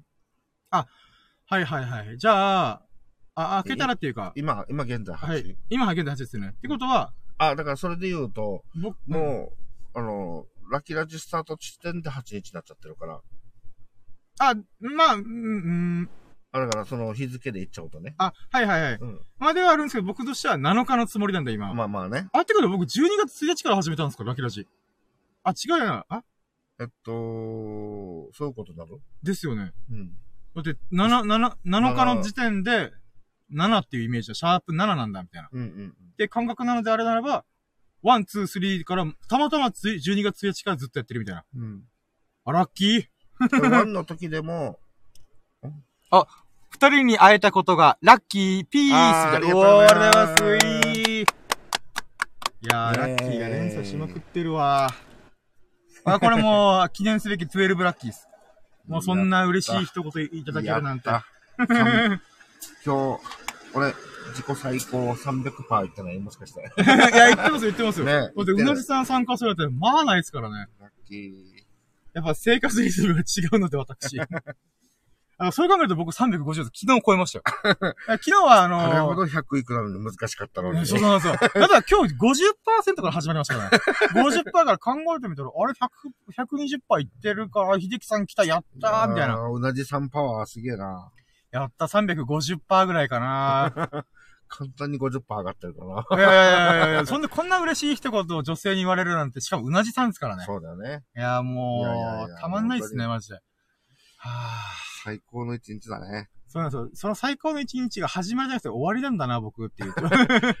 いや、まあ明日につながろう。まあまあ、そうだ、明日、明日っすね明。日のラッキーと幸せにつながると。さあ、すごいな この企画、すごいなやっぱ、だって、一週間でこんなになんか、幸せを感じれるなんて僕思ってなかったですからね。うん、あまあ、ちゃん、あれだよ。やっぱ継続っていう力もあ。加わってるはず。確かにそうですね。もう、ちょっとでも、まあ、いいかな、今日なんて、ね、確かにまあ。起こりうるから、なんか今日一瞬思ってましたからね。わあ、2時間遅れたな、みたいな。今日ちょっと遅かったからね。そう、いつも深夜2時とか3時とかジョギングが終わった後にやるんで、ちょっと用事が押しちゃって、うんああ、4時かでも、うーん、でもな、やる、やる？やる？みたいな。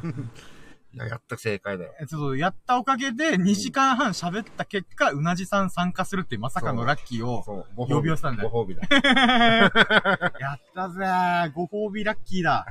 しかも12っていう、ん20ってちょうどぴったしのうん。霧がいい。はぁ、幸せだー。すごいっすね。ラッキーの度合いがやばい。ほんとね。いやー、すごい。なんだろう、このラッキーの連鎖。あー、だってこれ、これ、うなぎさんが来てくれたよっていうことを出しに使って、あの、S 君を引っ張りつ、引っ張り出して、うん。あのやってたら来るかもしれないよっていう、うん。呼び水が作れるんで、あのうなじさんのことだったらもう S 君必ず、えマジで？みたいな。って確実に言うんで、うん。だからもうそれっすよね。もう S 君をラキラジに参加してもらうみたいな。させる口実ができたらちゃんとね。そうそうそう、できます、できました。もう本当にありがとうございます。いや、もう本当だよね。あー、すごいなでも今から仕事なのかな？だと思います。えっと、前お話しした時に、あの、えっと、うん、個人事業主みたいな。まあちょっと内容をちょっと踏み込んでいっていいのかわかんないんで、うん。まあそんな感じうのんお仕事ですね。まあ、そうすると、かなり、あれです。あれだね。早起きだね。あー、確かに。確かにうそうですね。健全な生活してますね。ん。すげえ。すごい、素晴らしい。うん。はあ、だからこんな綺麗なうなじなんでしょうね。うんなあ、なるほど。肌がピッチピチなんだろうなと思ってなるほどね。もう、やっぱ規則正しい生活してないとね。あそうなんですよ、僕。お肌ピチピチじゃないんで、もう、カッサカサなんで。あだから乳液、あ、あ、でも、あなんかこれ、うなじさんのいるまで喋っていいのかわかんないですけど、あの、あ、でもこの時来た。まだお布団でぬくぬくしてます。あー、いいっすね。ああ、寒いからね。まあまあ確かに確かに、関東だったら今もう、もう、え、だいぶ寒いっすよね、この時期。うんはあ、いいっすね。まあ、うちらはね、もう、ほら、地域もバレてるから。えっ、と、コメントが、えっ、と、沖縄あったかいですかっていうの来たんで。ああもうね、えーと地域も。ね、バレてるからね。まあ、うーん、やそうっすね。それはやっぱり、同じさんの地域から比べたらね、まあ、あったかいっすよね。高いよね。まあ、パーカー1枚薄いやつ羽織るぐらい。で、普通に今車にいるんですけど、窓全開っす。しかも、海沿いだし。海沿いで風がそれ、海沿いで、ガラス全開で、いい気持ちみたいいなね。やそうそうそうそう。まあ、今日は天気もいいし、あれなんですよね。一昨日とかに比べると、多分、南の風が流れてきてるんですよね。うんあの、寒波が、えっ、と、一昨日？土日ぐらいに来てたんで、寒いみたいな。ではあったんですけど、まあ今は、比較的に暖かいですね。うん。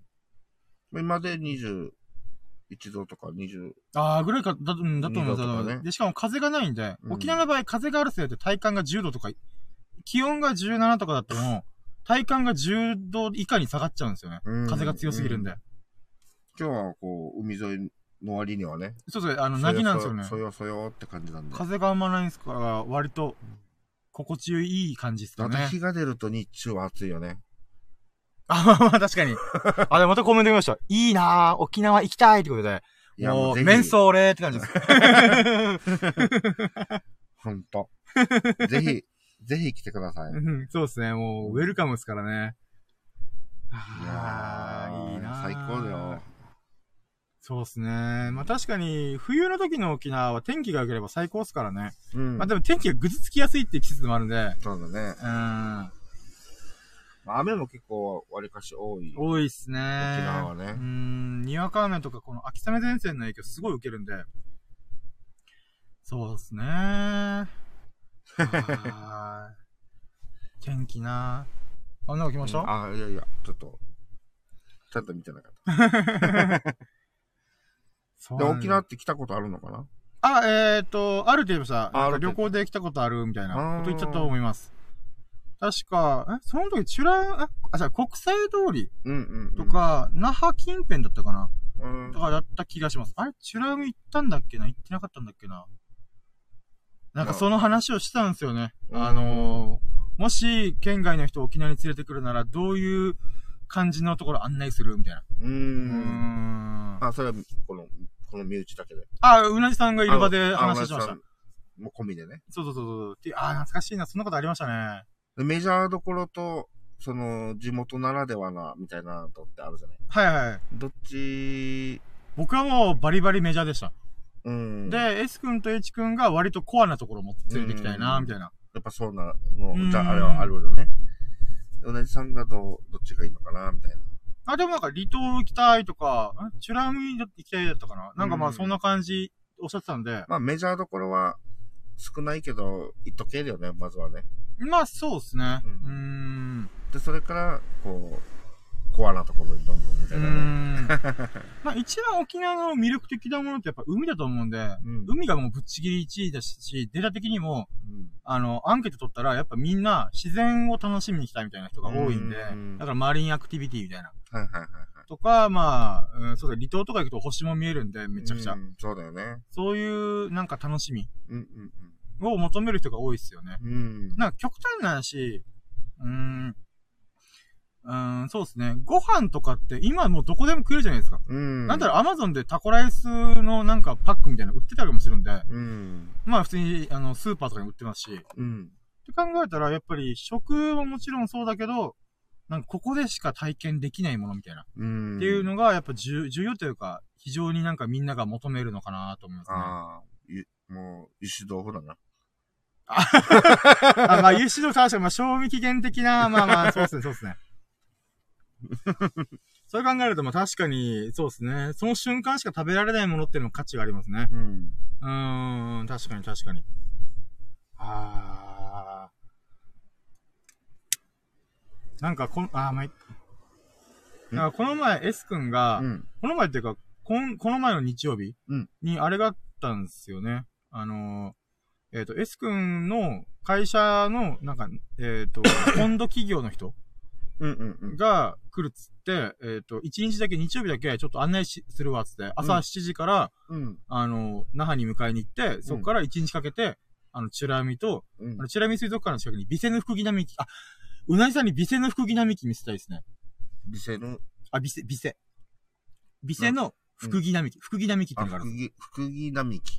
ってのがあって、うんうんうんあの、まあ、えっ、と、福木っていう暴風林。うん。あの、沖縄風が強いんで、昔ながらの地域って、あの、高い木を家の周りにう植えるんですよ。ビセヌ福木並木。あ、そうそうそうそうそう、うん今コメントくれましたね。そ、そうなんですよね。それがチュラミ水族館にすごい近いんですよ。うん。で、ほまあ、でもほんとちっちゃい集落なんですよ。シンプルに。うんうん。ただ、その、福木並木、福木を植えてって暴風林にしてるんですよね。うん。で、そこがなんか、なんていうんですかね、砂地なんですよね。うん。砂地で、あの、昔ながらの石垣。うん。あ、の、家のか古民家のい石垣。はいはいはい。あの、石垣ねもう、ごつごつしたやつ。で、そういうところとかが、あの、ずらーって並んでるんですよ。うん。だから沖縄の昔ながらの道は砂、砂の道？うん。なジャリジャリしてるみたいな。泥っていうよりは砂砂ね。を使ってるんで、うん。その子に福木並木がポンポンポンポンってあるんですよね。うん。で、まあ、古民民家的なものもポンポンポンってあるんで、はいはい。だから、まあ、しかも、チャリンコとか、あの、レンタルもありますし、うんまあ、歩いて歩、歩いて歩くとちょっと長いっすかね。まあ、ちょっとめんどくせえな、みたいな。10分かかっちゃうな、みたいな。うん。なんですけど、まあ、チュラミ水族館に行く人は、もう、うちなあるあるだよね。まあまあまあ。10分が長いっていう。あ、いや、観光する上で10分は、ちょっと、あれなんですよね。めんどくせえんですよね。だからそれこそうちなあるあるじゃないの？あの、歩かない県民だから。あ、まあ、歩かないっていうよりは、あっち、あれなんですよね。観光客の時間節減のために、中に車で入れないんですよ。うんうんなので、だからチャリンコレンタルがあるのも、あれって沖縄の人ほぼ来ないんですよ、あっち。うん。うん。だってあ沖縄の人からすると、別にまあ、通ればいいだけなんで。うん。なので、チャリンコレンタルがある時点で、あれはもう、あのー本土の人、うん。本土向けの人、旅行者のようなんで、まあもうそれ用にも一応置かれてるんで、うん。まあだからそれでちょっと、さーってこの気持ちいい道なりを、うーん、進むのもいいかなと。うん。なるほど。沖縄の風を受けながらね。まあそうですね。た だ虫いっぱいいますよ、あっち。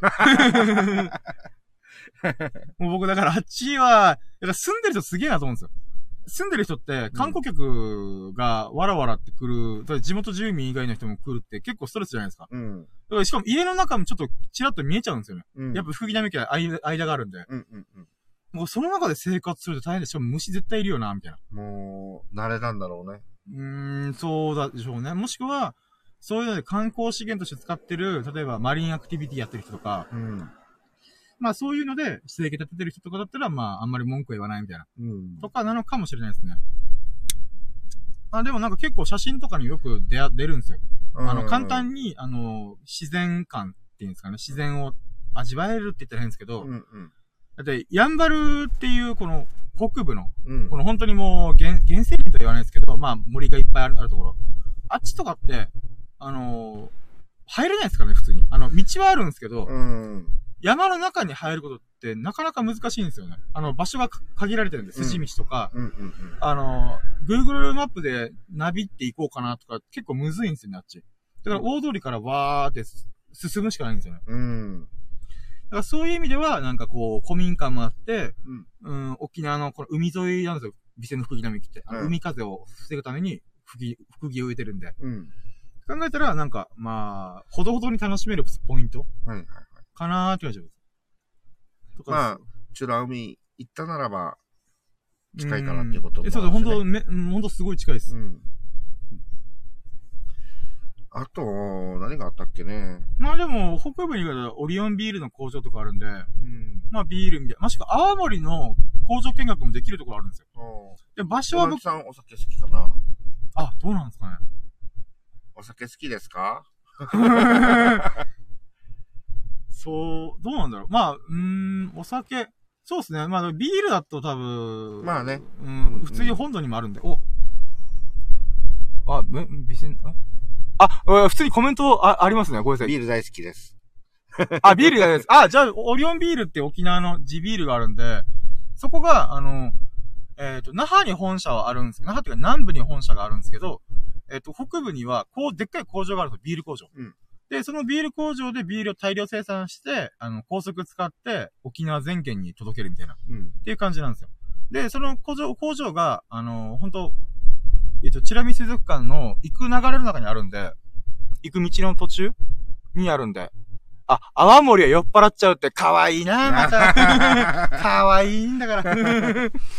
そうですね。あ、じゃあまあ、一応ビール工場見学と青森工場見学とかあるんで、まあビールが好きだったら、確か試飲もできるんで、出来たてのやつとか。うんうんうん今はちょっとコロナ禍で予約制限とか、飛び入りの人はちょっと厳しいとか、営業時間が、なんか例えば土日とか営業してないんで、うん。工場が回ってないんですよね。うんだから中身は見れるけど、回ってはいないみたいな。うん。うん。なもし平日のどっかで行けるだったら、オリオンビール見るのもありかなみたいな。いや、それだから、うちらが連れて行くんでしょ。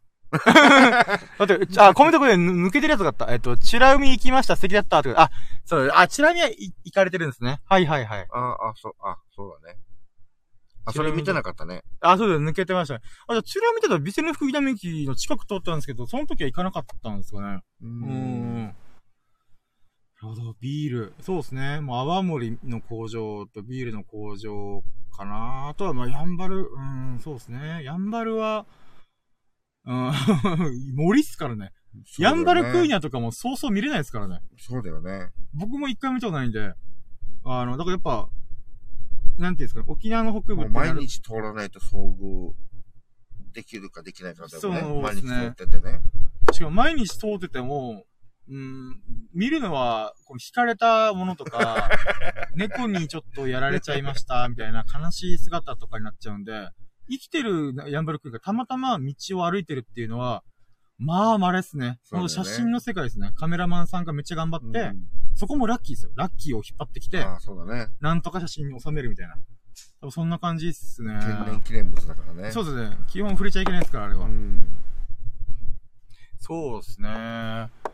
まあでも、ヤンバ、あとはブルーシールとか途中にあります。エンダー。ああ、ブルーシルエンダー。まあ、うん、そうですね。でもまあ、体験的なもので言うならやっぱ、うん、そうですね。エンダーって普通に言ってるけど、多分わからないと思いますね。だよね。あ、でも多分、一回二回来たんだったら多分 A&W っていうのを、多分どっかで見てはいるんじゃないかなと思うんですよ。あの、空港にもあるんで、うんうん道にもありますし、うん。道には。うん、道にもあるんで。多分必ずどっかで見かけてるはずなんですよね。うん。うーん。あの、もう昔ながらの定番の琉球ガラスとか。あ、まあまあまあ、そうですね。それも、まあ一応観光っちゃ観光の。そうですね。なんだそれ多分、あの、チラミ水族館の付近にいっぱいありますよ。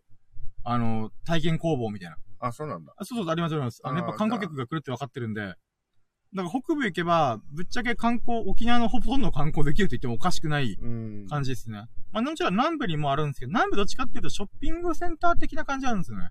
国際通りとか、アシビナーとかいろいろあるんですけど、でもなんか、あれなんですよね。こう、東京とか関東とか、うんまあそういう本、本州、本土から来る人っって、で極端に言えば Amazon で通販で買えるんで、うん。なんか、ショッピングってどうなんだろうな、みたいな。ああ。って僕は思っちゃうんですよ。まあ実際わかんないですけどね。まあでも現地で行って、まあねあのね、目で見て、手で触れて、ただみんなでワイワイしながら、あの、でやるっていうのはいいですね。そういう込みの、なんかお土産で買っていくみたいなね。んそうですね、そうですね。うん。だから体験をしたいんだったら、まあ北部周辺は割と充実してんじゃないかな、みたいなうん。感じですね。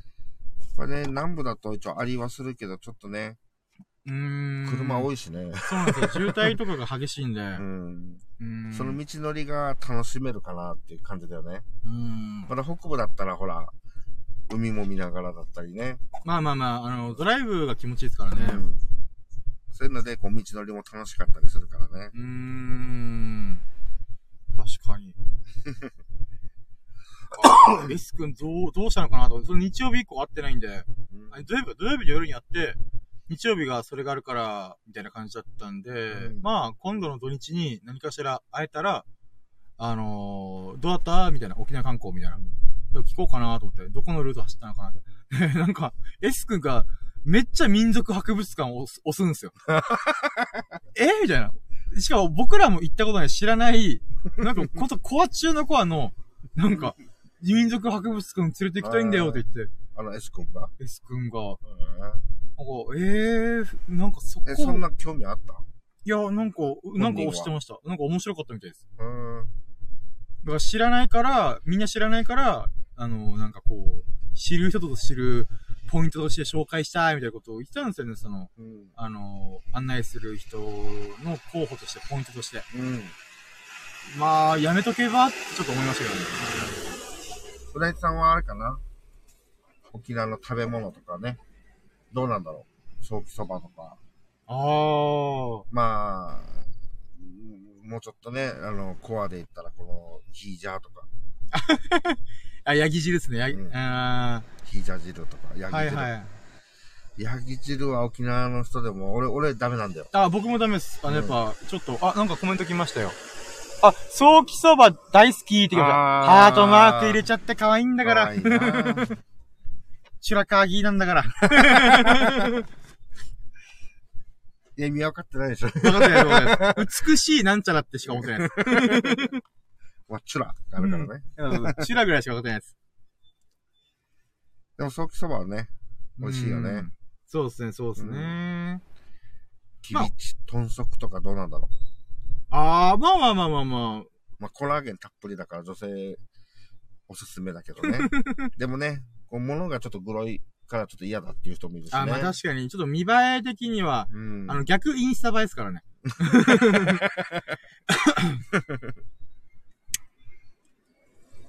そうですね。うんまあでも、沖縄そばって基本外れないです、からヤギね。汁はちょっと、あ豚足食べたことないです。食べてみたい。あー、うんなるほど、なるほど。まあプルプルしてね。うん、まあまあそうですね。あのー、沖縄だったらもう、もう当たり前だから、こう、何の抵抗もなくもうね、食べちゃうけど。まあ、うん僕は結構ありますけど。あ、言ってたもんね。うん、僕は三枚肉とか早期でいいやと思ってるんですよね。まあまあでも、豚足は、まあ、うん、そうですね。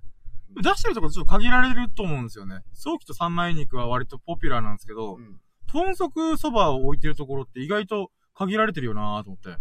まあでも、あ、バッテリー残量。20%、20%だったら30分くらい喋れますね。うん。いや、でもまあ、蕎麦屋さんでティビチ置いてるとこも多いでしょ。あ、まあ、ありますあります。まあうん、そうですね。あの、骨汁とかじゃなければ全然。うんえーと、そうですね。あと、中身汁。中身汁。あ、まあまあまあ、中身汁は食えるんじゃないですか？そんなに癖はないと思うんで。あの、いや、その中身の実態を知らなければ、味としては美味しいじゃん。はい。まあでも、豚足食べたいって言ってるから、あれじゃないですか。あの、豚の内臓を使った中身汁みたいな。うん。うーん。そうですね。お。中身汁。あ、そうそうそうそう。あの、豚の中、中身って内臓を使った、えーそれ、言葉で言うと、すごいなんか、美味しそうもなくなるんじゃない？まあでもそれだったら豚足もそうっすからね。僕の中でジャンル一緒っすからね。豚足と豚の内臓まあは、そっかまあ一緒だよな、みたいな。まあまあまあ。でもまあ、あのー沖縄人は。あ、でも、中身汁はあ、食べ食えます、食べれるでしょ？はい。うん。もつ鍋みたいな。あー、あー、あ、まあまあ、そうっすね、そうっすねあ、。そうだね。もつ鍋、まあ、そうそうそう。あ、そうだね。内臓を使った、えっ、と、汁みたいな。うんの、はいえー、なんだろう。えっと、蕎麦でもなく、はいえっと、味噌汁系でもないけどね。まあ、お吸い物みたいな感じですね。あっさりしてね。うーん。あわわわ。ああ、そうか。もう、井上さんのコメントがないかなって、逐一見てます。もう、凝視してまやっす。たらと反応、反応しまくってるけど、二人とも。あ、来た。あ、え見ました？あっさりしてるんだ。そうですね。そうそうっす。うん。早期そばよりもあっさりしてるんじゃない？そうっすね。うん。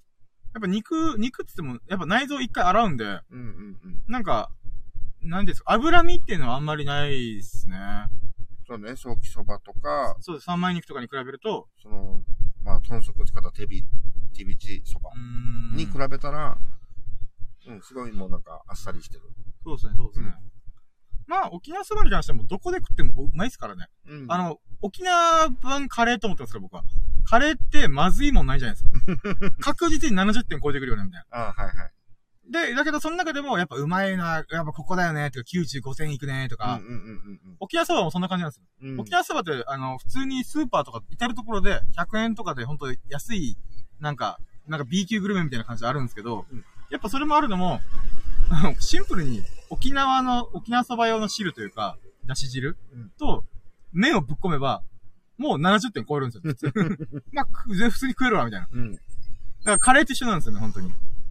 で、その中でもやっぱ本当にうまいお店とか、あ、これすごい味わい深いな、みたいな。まあ隠し味がなんちゃらとかう、ーん。その、ね、アレンジ聞かせても、カレーはカレーだし。そうそうそうそうそう。そば、沖縄そばは沖縄そばだし。そうなんですよね。ね。まあ、沖縄そば、うん、そうですね。まあ、どこで食っても、まあ、そうですね。まずいってことは、まあ、ないですねう。んうん、そういうのではもう確実に安牌なやつですね。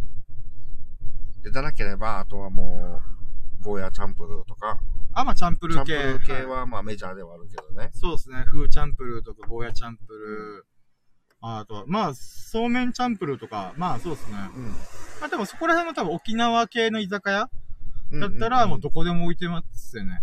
そうねう。ーん。まあそれもうまいしね。うーん。ゴーヤなんてもう今メジャーだもんね。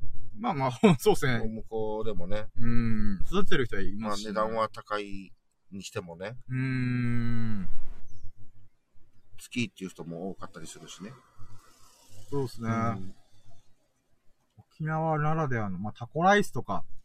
あ、まあ、アメリカ文化のちょっとした何、なんか、例えば沖縄市とかだったら、えー、なんていうんですかね。まあ、ロックカルチャーっていうんですかね。うんアメリカの当時のロックが割と日本よ、日本に来るよりも早く入ってきたので、だうん。から先んじてなんかやってました、みたいな。バンド文化があった、みたいなうん。感じがありますね。うーん。あとなんだっけな何か、何かあったような気がしたんだけど。忘れちゃった。まあまあまあまあまあ。そうっすね。まあでもやっぱ、もっとこう、なんか昔ながらの沖縄を味わいたいとかいうのだったら、やっぱ離島行く感じがいいっすね。うん沖縄本島よりももっと南に行ったら、例えば西表島にはあれがあるんですよ。あの、牛舎うん。あの、水牛が、こう、なんていうんですかね。西表島っていう、八重山諸島っていうのがあるんですよ。石垣島とかうん。のエリアを、8の重なる山とか言って八重山って言うんですけど、まあ、い島がいくつかあるんですね。で、石垣島空港があるんで、そこにバーって来て、そこからフェリーで移動するみたいな。うんで、西表島っていうのが、まあ、西表山猫がいる。うん天然記念物がいる子なんですけど、うんまあ、あっちもやんばるみたいに山ばっかなんですよ。うんうん。だから、一回行ったことあるんですけど、沿岸部分にしか人いないんですよ。あ、そうなんだね。ちょっと、だから中の山の、山というか、丘というか、うん。っていうところは、本当もう、もりもりもりもりみたいな。自然、自然を そう、もうフォレストみたいな。うん。なんですけど、なんか、うーん、ただ、あ、ただっていうか、その、島がいっぱいあるんで、えっ、と、なんていうんですかね、干潮の時、満潮干潮の干潮の時に潮が引いてる時に通れる道があるんですよね。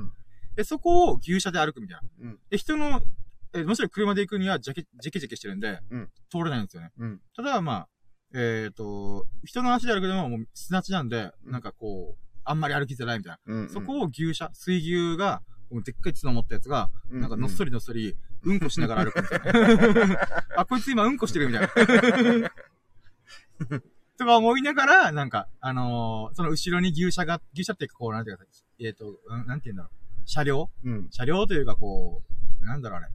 なえーなんて言うんだろうば馬車的ななんかね。あ、そうそうそうそうそう。リアカー的な感じっていうのかな。うん。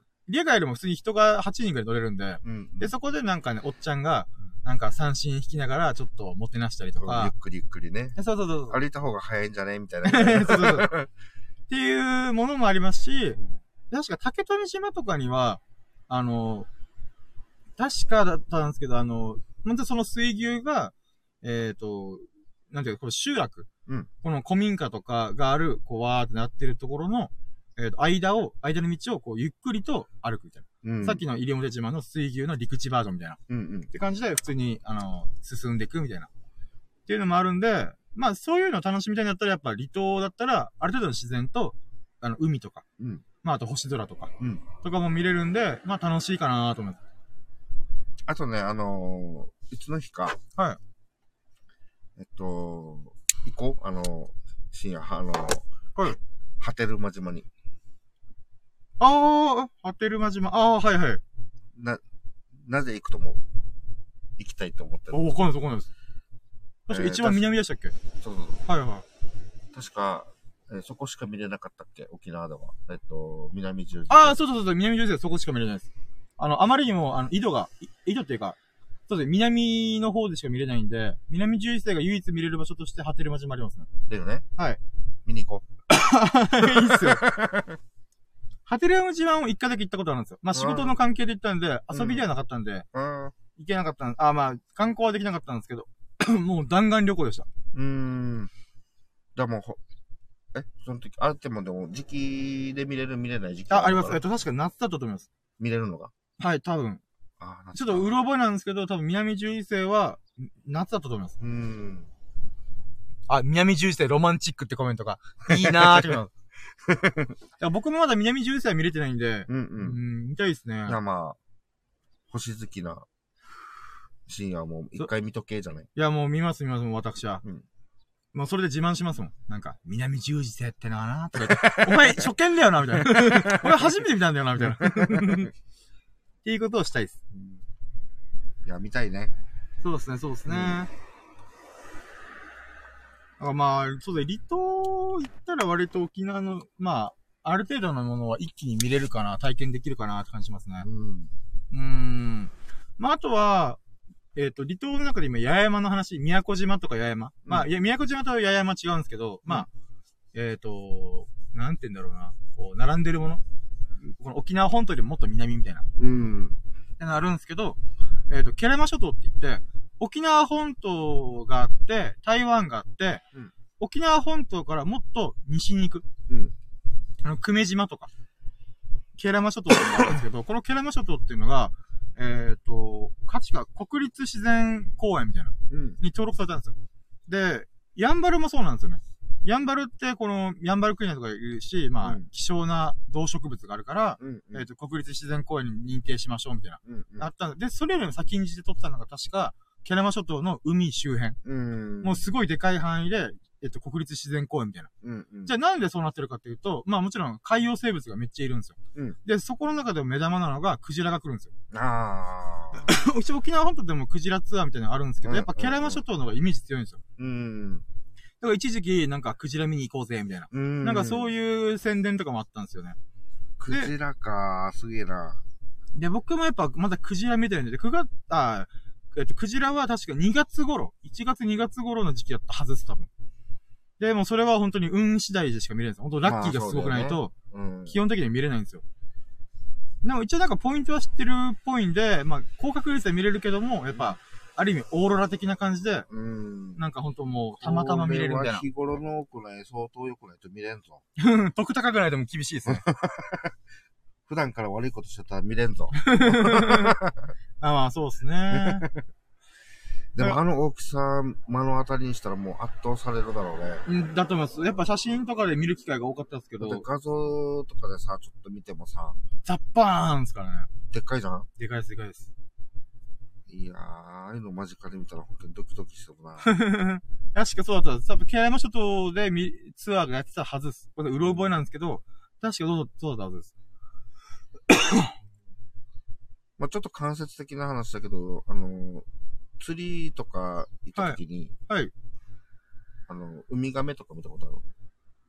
ああ、ウミガメ？それはまあ、まあ変な話。あ、ウミガメないですね。水族館でしか見見らないです。ないよね。はい。実は俺一回あるんだ。ええー、そうなんですか？あのそう、いう、もうなんていうのかな。こう、上からなんだけどね。はい。すごい優雅にスーッとこう、なんか得した気分になって。うーん、確かに。めったり、めったり見れないかうーん。ら。いくらね、綺麗な海海とはいえ。あ、でも、ウミガメも多分、八重山で見れますよ。うん。なんか、僕の、なんか、父ちゃんの知り合いの人が、ウミガメ研究、海、ん？ウミガメ研究家？うん。やることで、この、なんですかね、その離島のどっかあったかな多分、いくつかポイントがあるんですけど、そこで普通に研究してました。うん。で、その研究の話を僕にこちっちゃい頃聞かせてくれてたんですよね、父ちゃんが。うん。なので、多分、離島に行けば、そのウミガメの産卵の時期に合わせれれば多分見ようとも見れると思います。だからですかね。だから離島僕あんま制覇してないんで、やっぱちゃんと行きたいよなとか思いつつ、うんなかなか行けてないんですよね。まあ、いつでも行けっかとか油断して、もう旅行できない年になって、ああ、ああ、みたいな。いやいや、まあね。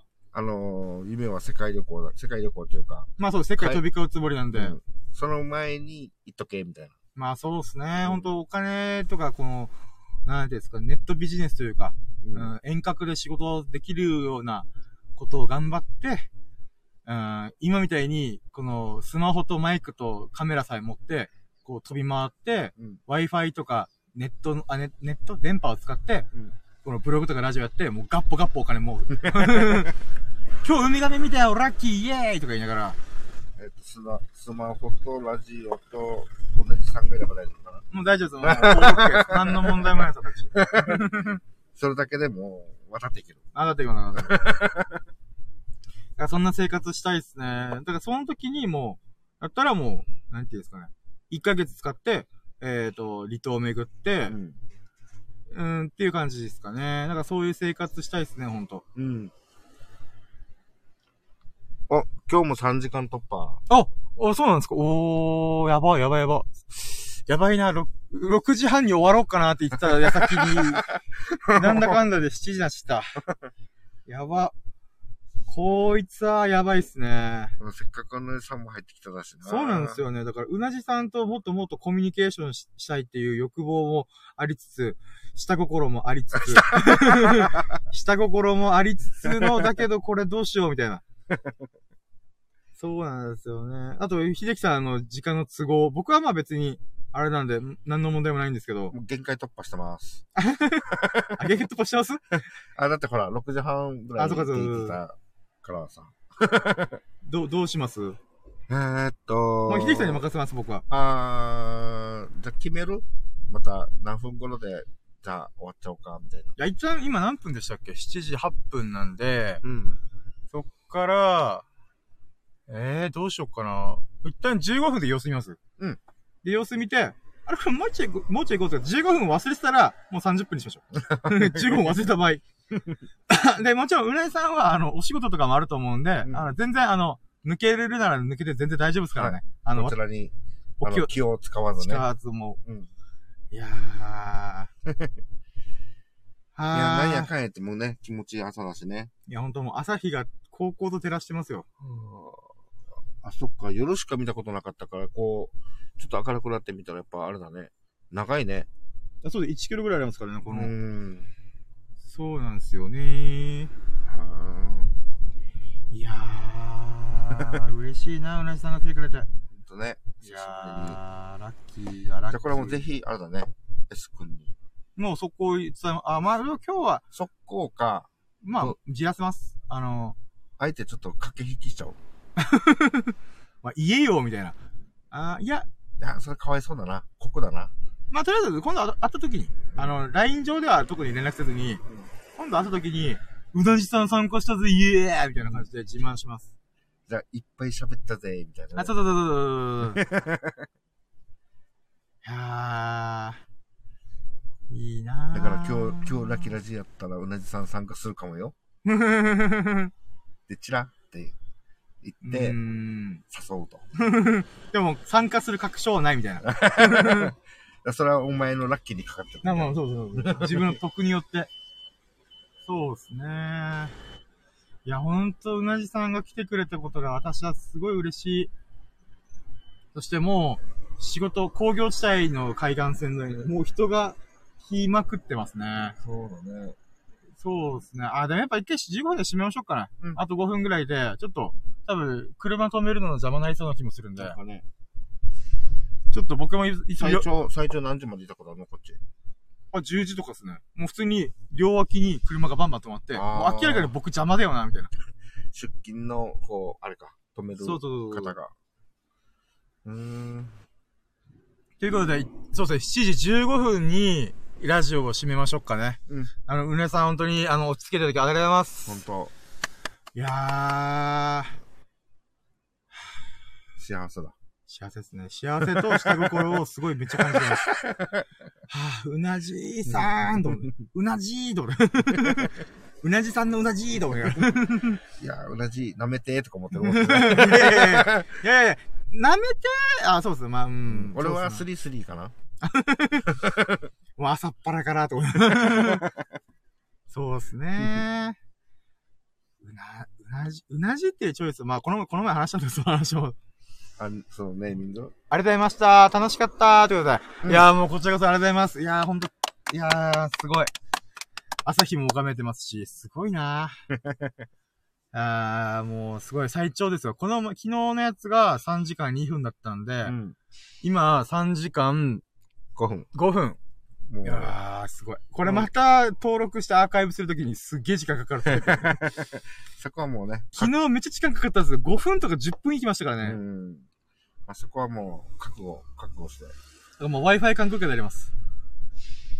ああ、この、なんか、うなじさんのコメントも本当残したいけー。そう、どね。残したいんだ。ちょ、スクショしようともできるんですけど、うなぎさんがめっちゃコメントくれてるんで、うん。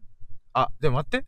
あ、じゃあ、スクショし、しながら、うい、秀樹さんのところからゆっくりゆっくり。で、なるほどね。部分部分で。もうもう、うなじさんのコメントをもうスクショして、舐め回すように見るんで。表現って思いながら S, S 君にもそう、S 君にも自慢しながら。見せようと思って。多分これでスクショ全部できたかな。いやー、嬉しいっすね。いや、ほんと。もうスクショバッチリっす。あ、なんか涙のあー、もう、そうっすね。な泣き笑いみたいな。泣き笑い。いや、またでもね、あのー、ぐんとやりがいも出てきたね。いや、ほんとっすね。いや、マジでたまんないっすね、ほんとに。いや、これももう、もうラッキーラシニジ。いアが頑張った成果で。や、ほんとそうっすね。うんラッキーがラッキーをどんどん呼び込んできてくれてる。うん最高たまんね今日もう300%いったしねー。い。や、もう、あー、そうだ、350%ですから、ラッキー指数。350%か。いやー、すごい。昨日は300%だったんで、まあ、時間も3時間5分という風に昨日の時間超えてますし、うん、そうですね。まだまだ喋ろうとも喋れるけど、さすがにもうちょっと周辺的の環境的に、まあ、どこかでちょっとこちょっとね、ちょう、っと決めとかないとねそう。で節目作らないと。うん。あー、幸せ。これ、あ今日、今日どうなるのかな？明日、明日仕事の時にもうなんか抜け殻になってないよね。なってると思いますよ。あー、うなぎさんとのあの幸せな 時間、いや、まあこれだけでほら、あの、一週間ぐらいご飯食えるんじゃないまあ、そうですね。素晴らしいおかずになると思います。あーやっぱ深夜のノリっすね、まだ。あ朝なのに深夜のノリでそのまま喋っちゃってるな。あー、いや、楽しいなー。いや、嬉しいなー。ラッキーだなー。エンジンかける。あ、あ、っていうかもうちょっと、そろそろ、そうですね、ちょっと、まあ、また1分じゃあ、締めの言葉いきましょうかね。はい、ということで、えっ、と、ご清聴いただき、ご清聴ではないですね。もうもう、ワイワイとお聞きいただき、本当にありがとうございました。ありがとうございました。で、もう、秀樹さんも途中から参加したけど、もう、深夜ラジオの飛び込みゲストみたいな感じで、あれ僕芸人になったのかなってちょっと思えるほどの感覚を味わってて、ありがとうございます。そして、うなじさんも来ていただき、もう、ラッキー指数350%突破の、史上最高指数ですね、私は。はい。ということで、えっ、と、面白かったなと思ってくれましたら、いいねや、えっ、と、コメント、あ、コメントでフォローか、いただきますと幸いです。で、えっ、と、まあ、先ほど言いま、あ、先ほど、中盤なのかな？序盤なのかな？もう、序盤ぐらいに言った、あの、皆様のラッキーをお待ちしておりますので、あの、コメントを、えっ、と、いただけますと幸いです。で、コメントいただけるのは、まあ、ライブ配信中のコメントだったり、えっ、と、アーカイブ化された音声にそのままコメント書くなり、レターを送るなり、えっ、と、ツイ、僕のツイッターに、の固定ツイートに、あの、ラッキー募集してます、みたいな。で、ツイートからそこにコメント書くでも全然いいので、あの、お待ちしてます、皆様のラッキーを。まあ、この時間、3時間、ラジオ聞いてる人いるのかなってちょっと思います、しますけども、まあ、うん、まあ、うなじさん効果でちょっと最後まで聞いてもらえればなーっていう。はい、というか、っていう感じですね。ということで、えっ、と、皆様がほがらかな日々を謳歌することを心の底から祈っております。Thank you for listening. Have a nice day! 皆様の幸多き日々を祈っております。ありがとうございましたい。やー、楽しかった。うなじさん本当にありがとうございます。いやー、最高。じゃあ、終了いたします。ありがとうございました。お、お、最後にコメント。あー、あー、すげえ、すげえ、これもスクショ、スクショよ。舐めますように後で見んよ。はい、ということで、ありがとうございました。バイバーイ。終了。よし。